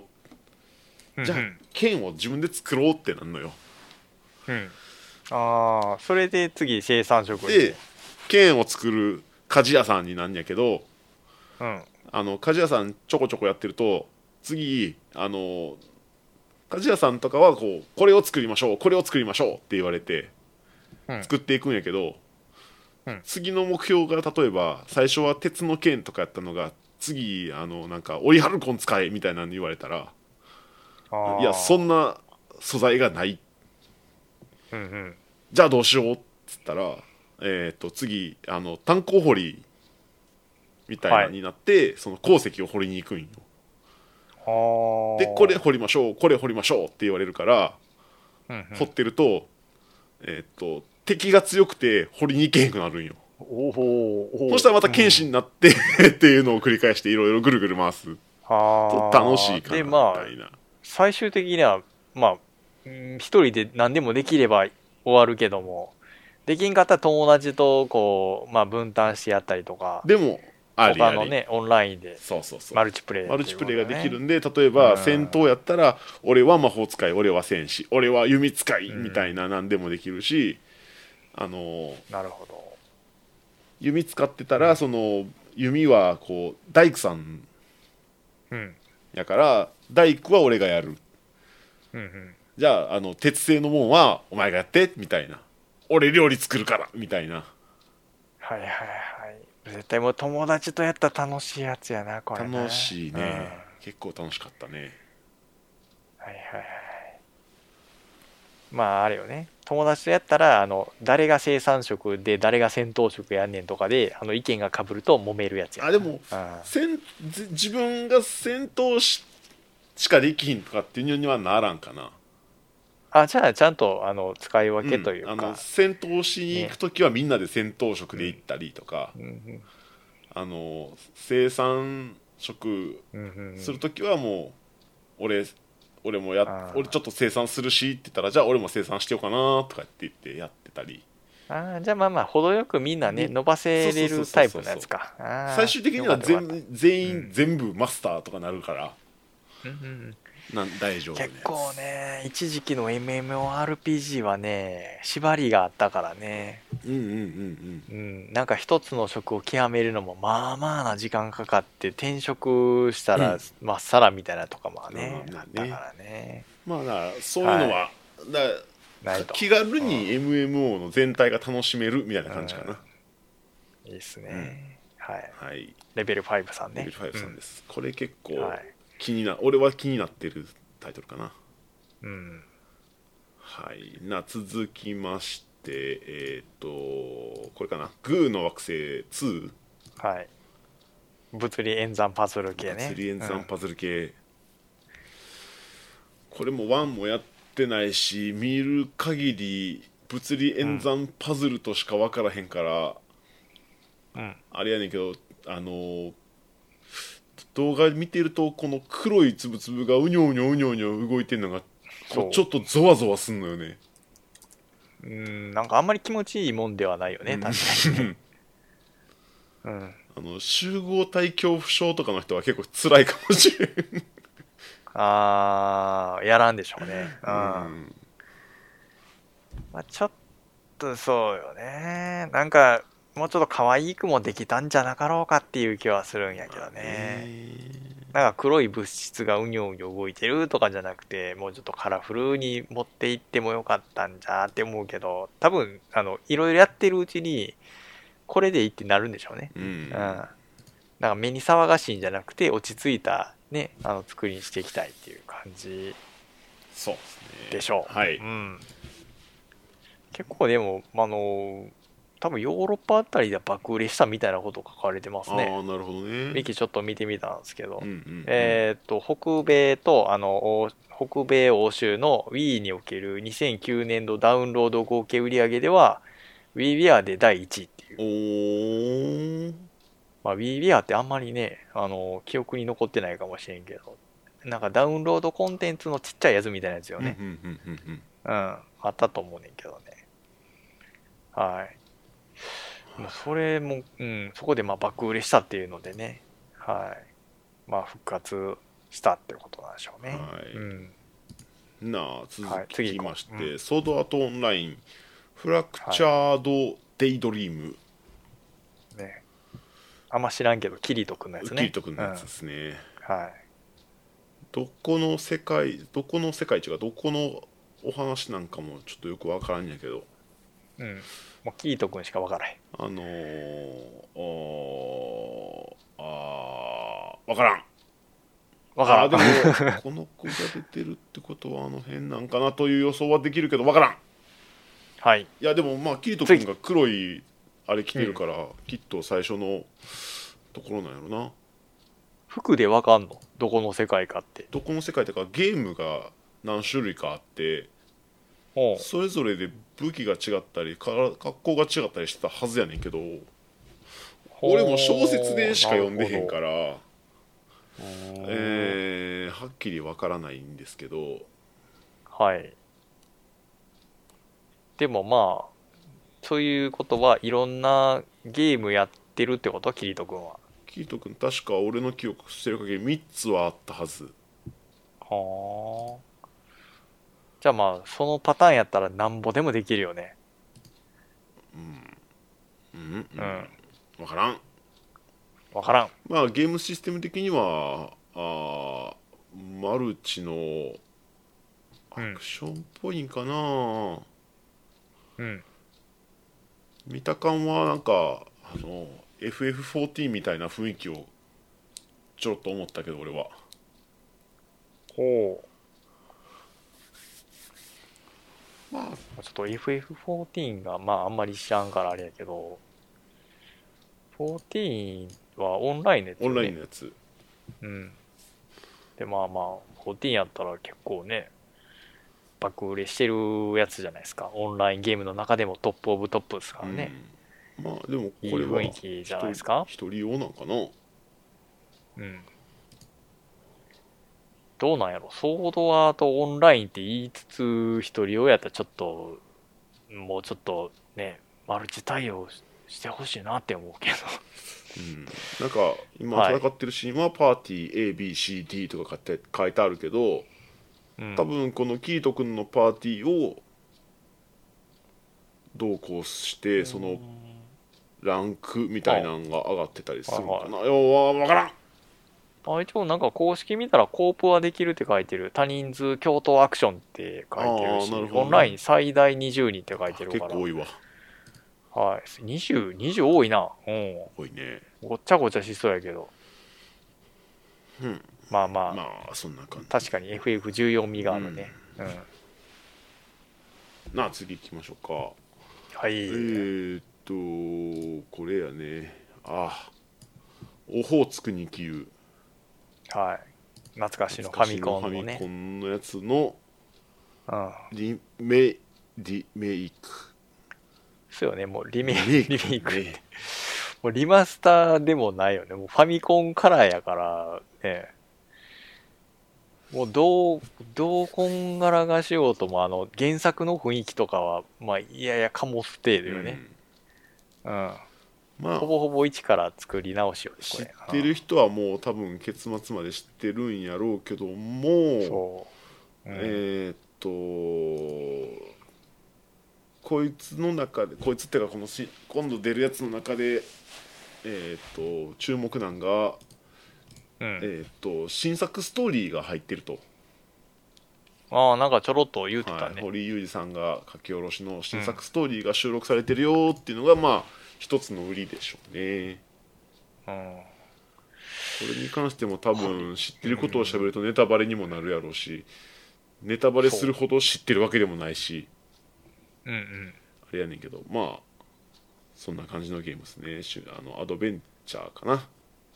ーんなんか原作やった覚えあるけどブラックジャックやってたなっていうぐらいの記憶しかないなうんなんかと間違えてたあれやけ俺はもどう誰かがやってたのをなんか見たなぐらいの記憶しかないな、なんかよくファミコンでありがちなあの裏技使ったらあのバスタオルが取れるとかそういうのもあったような気もするけどちょっと実際どうやったかもぼんやりやうな、んはいっていう、はいあのぼんやりとした記憶しか言えないんで次行きましはょい、う、次行きましょう、えー次あースイカゲームに2人プレイモードの追加コンテンツが来ましたよとはいまあ一世を風靡しましどうたすかススイカゲームですね俺はやってません、はいならならならもうやってませんえー追加さやってないどころかほとんど見たこともなかったなあうんまあ動画をよう上がってたからちょろっとは見たことあるんやけどもおーまあくっつけみて忍耐見てあのこんなゲーム流行ってたんやっていうレベルやかくっらね、つけて、うんえー一番でかいスイカでみたいな点数稼ぎましょうみたいなやつですね、でこれにタイムアタックとスコアアタックとなん、えーじゃあオリジナルとタイムリミットとアタックっていう対戦モードができるみたいで、うんえー、とスコアを勝負したりタイムリミットの間にどうなるかみたいなのを勝負したり、えーなんか作った時に相手にそのフルーツを折り送り込んでみたいなのができたりとかっていうのを2人でやるっていうゲームですね。でこれが一応オフラインの対戦だけやねんけど、まあ、後々オンラインもできますよと。はいはい、まあ持っまあてるね人は、あの追加が100100、100なんぼやったねまあこんだけ流行ったんやったらねうんまあいろいろね機能ちょっと追加するっていうのはありやと思うんですよね、もともとあれでしょスクイスイカゲームってなんかプロジェプロジェクターの中に入ってるあのお試しのちょっとしたゲームやったんでしょあそう確なかんやあなんかうん公式にも書いてるけど「アラジン X シリーズ」っていうあの天井照明器具あの、まあ、シーリングライトっていうんですけどのあの中にプロジェクターとスピーカーを搭載したっていうのがあるんですよ。はだそれ言ってみたらあの天井にプロジェクターあるんで壁にあの投影させたら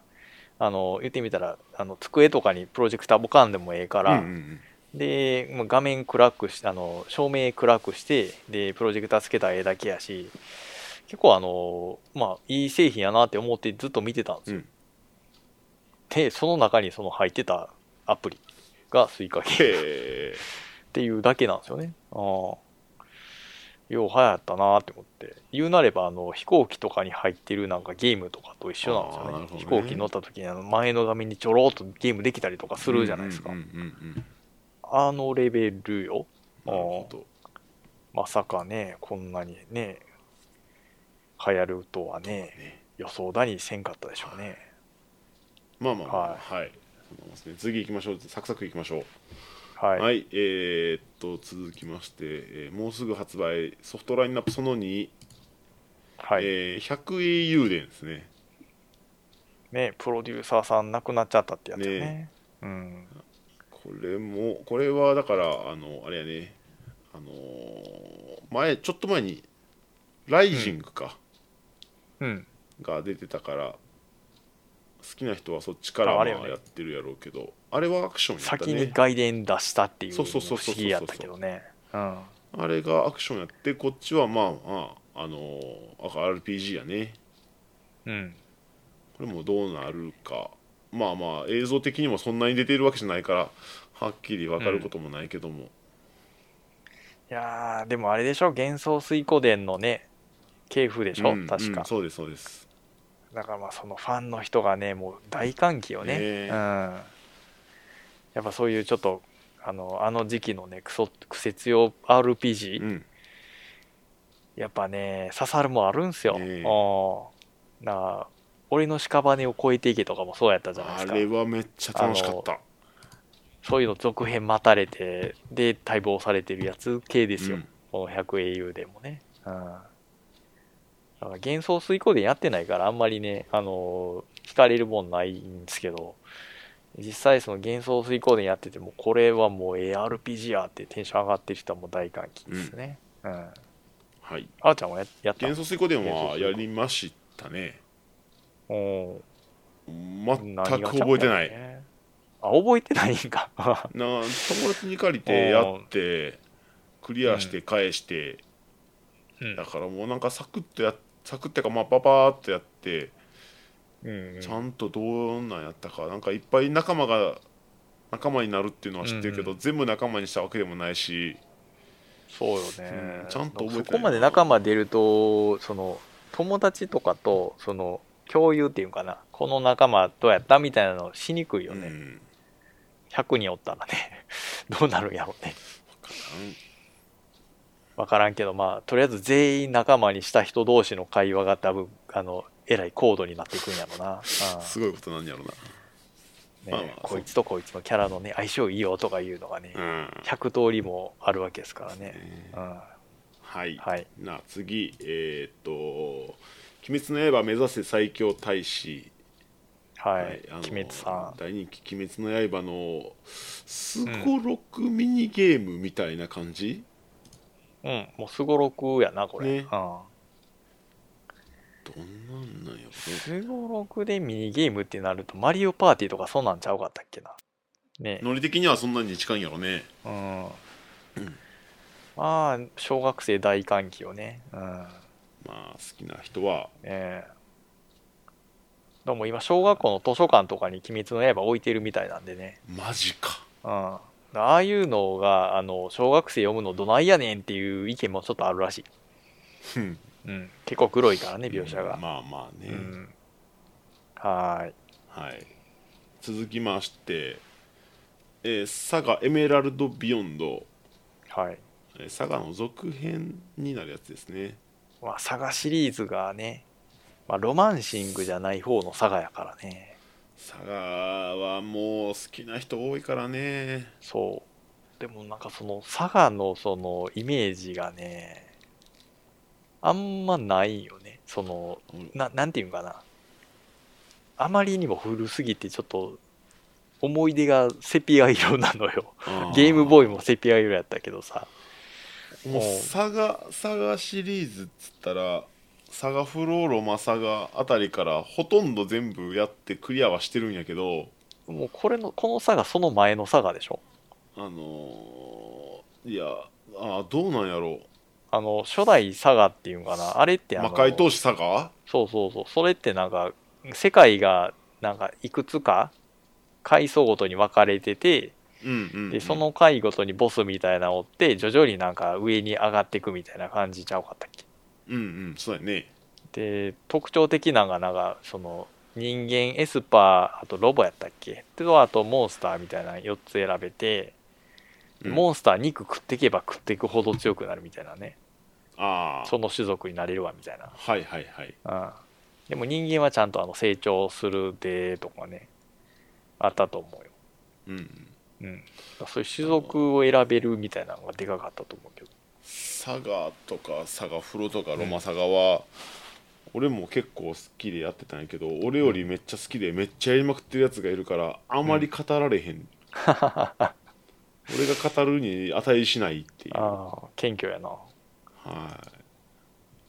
いやでもなんかロマサガはストーリー分岐が楽しかった覚えあるんやけどどちらかというと正統派の RPG やなっていうイメージでうんうんサガの方はなんかそのキャラクターの成長システムが結構あの突拍子もないというかさっき言った通りそのモンスターは肉食わな成長できへんしうん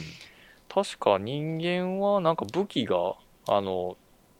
買わな成長できへんとかなんかそういうなんやろねおー単純にレベル経験値みたいな感じはなかったよね戦ったら強くなるわけではないんやねまあ種族によるという感じようんうんうんだからねこの「サガ」シリーズもその辺はあのー引き継いでるんじゃなかろうかなっていう気がしますねなるほど、うんはい、はいでな続きましてライブラリー・オブ・ルイナ、はい、もうなんか全然よくわからんねんけど俺はう、ん分からんねはい、映像見てもなんかうんよくわからんかってんけどこれなんやろうねなんやろねだってもうジャンルが図書館バトルシミュレーションって書いてるからさ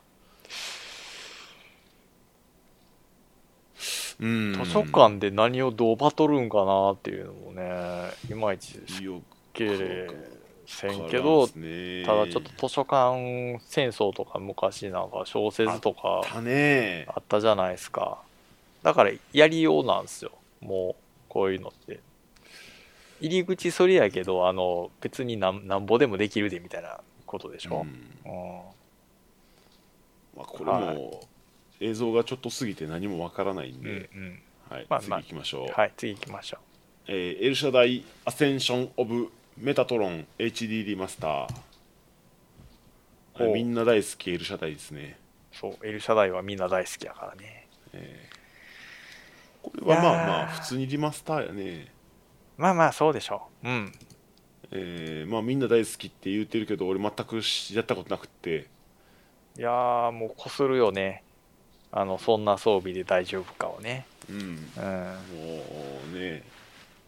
動画で超バズったからねそれしか知らん、それしか知らんうん、んはい、でもねなんかちょっとねあのあれが先行しすぎてるけど割とあの、うん、面白いな面白いっていう話もちらっと聞いたことはあああそうなんやるうんでもあのちらっとやからあのめちゃくちゃ面白いかって言われたらそこはやってみな言えへんと思うで、あうーん、でも好きな人は好きなのは間違いないからねうんうんはい、そういう、はいあの大好きっ子は買ってください。はい、はい、続きまして、えー、うーんなんて読むんキューコンのクオンあれこれクコンのクオンクコンのクオンごめんな間んか違えてたらあクコンのクオンでやってるわ、うああなるほん、ちゃんどとひらがな振ってあったうんなんか猫のアクションっぽいやつやねそうそうそうそう何やったっけな初めあの魂9つ持ってるとかそんなんちゃうかったっけうんなんか多分そんな感じやねで動画で見てる限りではうんなんかやられて魂が変わるんかなうんうん次の魂になった時になんかキャラクターっちゅうかそのまあ猫は猫やねんけどいやもうこれ猫じゃないななんか何ねいかにろい変ろ身スしてキルをるねみたいな、うん、習得していくんですよだからまああれことことわざかな猫にはあの9つのあの命があるみたいなうんうんうんうんやつがあるんで、まあ、それをあのゲームに落とし込んだっていうところですよそうですねだからあの残機的に言うと9なんでうんで、まあ、1回死ぬたびにあの強くなっていくっていうことなんですよで結構はゲームシステムとしてちょっと面白いなっていうのが言ってみたらあの、まあ、ずっとノーミスやったら弱いままなんですよねうんうんうんうんだかうらんそれでどこまでいけるかっていうのも一つねあのプレイヤーに試されてるって思うんでねなるほどでもまああの言ってみたらあのプレイヤースキルあんまりないってなるとあの死ぬけども死んだ分強くなるっていうね、なるほどねなるうん、ほどねだからそこうまく考えたなってちょっと思っておりますはい、うまい人はきついまま進んでいくとうん、でやられちゃってもまあちょっとその分そう難易度は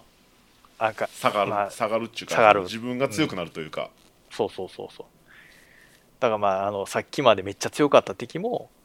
1回死ぬことで弱くなるなでるほどね2回死んだもん雑魚やわみたいな感じになるまあちょっとどれぐらいのね度合いかわからへんけどねそういうシステムなんでねうん、うんうんいやー綺麗にねあの作られておりますなるほど、うんはいでまあこうれんインディースよね、なんかあのいっちゃん初めかな第1回か第2回か忘れたけどあの京都のあのビットサミットうんうんうんで確かこれあったんですよああなるほどだからなんかそういうところで見てたやつがこうやって出来上がるっていうふうにね見るとちょっと感慨深いなって思なるほどねうね少し応援しておりますはいせやねできればちょろっと触りたい気持ちもあるけどお値段もどんどん相談やなうんうんまだちょっとお値段情報とか公式にちょっと上がってないんで、はいうんうん楽しみにしております、しますはいはいなはあい次ですね、あ次ですねうんえー、次が、えーエンダーマグノリアエンダーマグノリアはいブルームインサイトザ・ミストですねあのエンダーリリーズのはい続編になるのかないやーもうここら辺もエンダーリリーズ大好き派のね派閥の方からもう強い圧がかかってるやつですよね はいはぜい、ひエンダーリリーズをやってくださいはい、もうちょっとね、うん、みんなで忍耐ね見てる時に言ってたもんね、うんはもうやれとエンダーリリーズやらへんのはもうおかしいんじゃないかと、非国民やぞお前みたいなねちょっと強い圧がねかかったんでねはいはい、ちょっとまあ今忙しいんでねあのスト6やらなあかんしスプラもねあのサイドオーダーやりたいしでユニコーンオーバーロードも控えてるんでね優先順えー順位としてはちょっとその後ぐらいになるかなとは思うけスどトローク、まあまあストロークはうん今週で、とりあえず大丈夫です、まあ一旦ねうんははいでまたねスプラスやるプよラもうんえーっと、3日あればクリアできますいやそこからちょっとやらせてやもうちょっと、えーでユニユニえコーンオーバーロードまでやらせユニコてーンオーバ ーロードうんは、えー時間がかかるので後回しにしましょう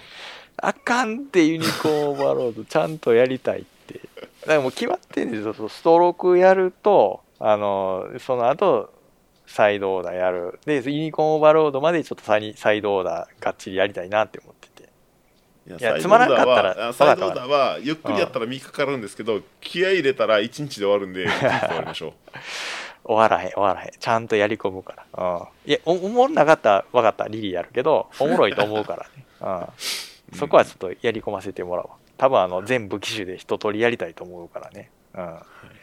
はいというわけうでまあちまょあっと、そんな感じのエンダーリリーズの続編ですけども、まあ設定的にはうん、エンダーリリーズの十数十年後とかなんてことだったかな数十年まで行ってたっけあ十数年書いてるなかなんかなんかそんなんやねうん確かにえらいね時間軸が変わっておりますなま、ああの前作のリリーからどういうつながりを持ってくるのかはい楽しみなところですねもうエンダーリリーやってないけど画面暗いなって思ってたんやがはいはい今回のエンダーマグノリアブルームインザミスト、暗いっすね暗いっすああ基本そこはあの変えなまいあ、でし基ょう、ね本的には変わってないでしょうね、世界観う、うんん、はいそれニーヤとかと同じですよね後輩系の後輩系ですね、まあ、どほんまに前のストーリーがどうあれがどうつながってくるのかは気になるところだけどうーん、みんな好きやな、こういうちょっとどんよりしたやつね。うんあまあもうちょっとね暗い暗いけど綺麗なんでーねこれ。うんも、まあ、話とかね、ビジュアルとかいいんでしょうね。ういん、や、もうちょっとこれも期ね、待はじけてほしいな。うん。まあ、ちょっとリリーちゃん可愛いっていうのは聞いてるんでそこはちょっと期待大でも戻させていただこうと思います、まあ、はいあの機会があればねやってもらって、あれこのエンダーマグノリアはリリーちゃん出てくんのじゃあ数十年ぐらいから出てこへんやろわからいやわからんんわからんいやそれは分からんちょっとリリーちゃんがどういう存在かもわからへんからねあれやどうけどいうどういうつながりを持ってうんあれなんかもわからないんで、はい現状映像では出てきてないよね出てきてないうん主人公はライラックさんなんでねはいじゃあライラクさんのねヘッドスライディングをちょっと楽しみにしましょうあの動画では前転をしてました前転かヘッドじゃないんヘッかドスライディングはしてませんでしたねそこ大丈夫みんなあの離れへ分からんん望んでるでしょヘッドスライディングねちょっと望んでる、ねえ残念やなうんまあまあまあまあはい続きまして、えーパワープロですねパワフルプロ野球はい翔平大谷20242025大谷翔平さんが早速出てきましたね、ねえ大谷さん出てるだけでもうね持ってった感はあるよねうん、いやー大谷さんねうんまああれかこれね今シーあズンのうん20242025ってついてるってことはまあ、うん、来年は出ないってことでしょうねあそういうこといやそういうことよ次あれちゃうの20252026で出すとかじゃないのちゃうんかなあでもそっか野球のシーズンは春始まりで秋終わりやもんなうんあじゃあ2025も出えへんわだから、うんあの追加コンテンツか、まあ、大型アップデートとかなんかそんなんでうんあの先週のデータは書き換えようっていうスタ算段じゃないのかなそうよね確かに毎年出されるのはたまったもんじゃないから2年ぐらいで抑えたっていうことかなううんんまあ新しい選手とかもまあいるやろうけどそんなんうもん足せるんちゃうんかな今やったらいやーでもそれやるんやったらちょっと年度で更新かけるときに年間2000円ぐらい払って更新させてほしいとこやけどな難しいかまあどうなんやろね、あのね今既存の選手はデータだけでそれは大型アップデート、えでな新しい選手とかなんかちょっとレジェンド的なんが追加コンテンツでみたいなのがあるかもしれんけどねあーかもしれんなえ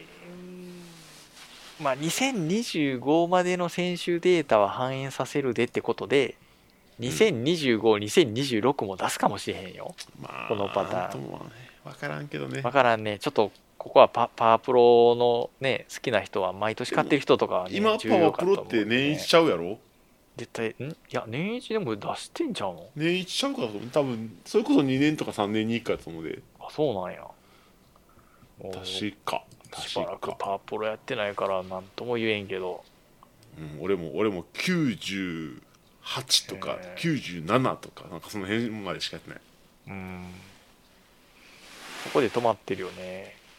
本当にあの一郎のねあの バットがねミートがねおかしいなって思った時期ぐらいまでやからねわかるわかる、はい。多分今、大谷のね、ミートゾーンおかしいことになってるんやろうけどね。うん。まあね2024シーズンって大谷さん、投手やらないんちゃいましたっけ今年は、とりあえずは投手登録はされてなかったと思ううん。まあ、回あの復が手術早かったらしてね。まあ途中から投げるかもしれんけどねうん。なんともまあ分まあまあかりません、とりあえずは、まあ、ちゃんと復帰していただくのをね、うん、待ちましょははいい、なあ任天堂ダイレクトはこれで以上ですねう。はい。はい、了解です。もうなかなか長くいきました長いねねあれ、なんか今日ってちょっと小盛りにするでみたいな話しちゃうかったっけうんがっつり大盛り、がっつりよね。はい、もうすぐ1時です。どうするお便り行くお便りどうするちょっともう、え、収録時間もう2時間20分いってるでしょ、これ。はいお便り次回そう、 次回そう。というわけでごめえん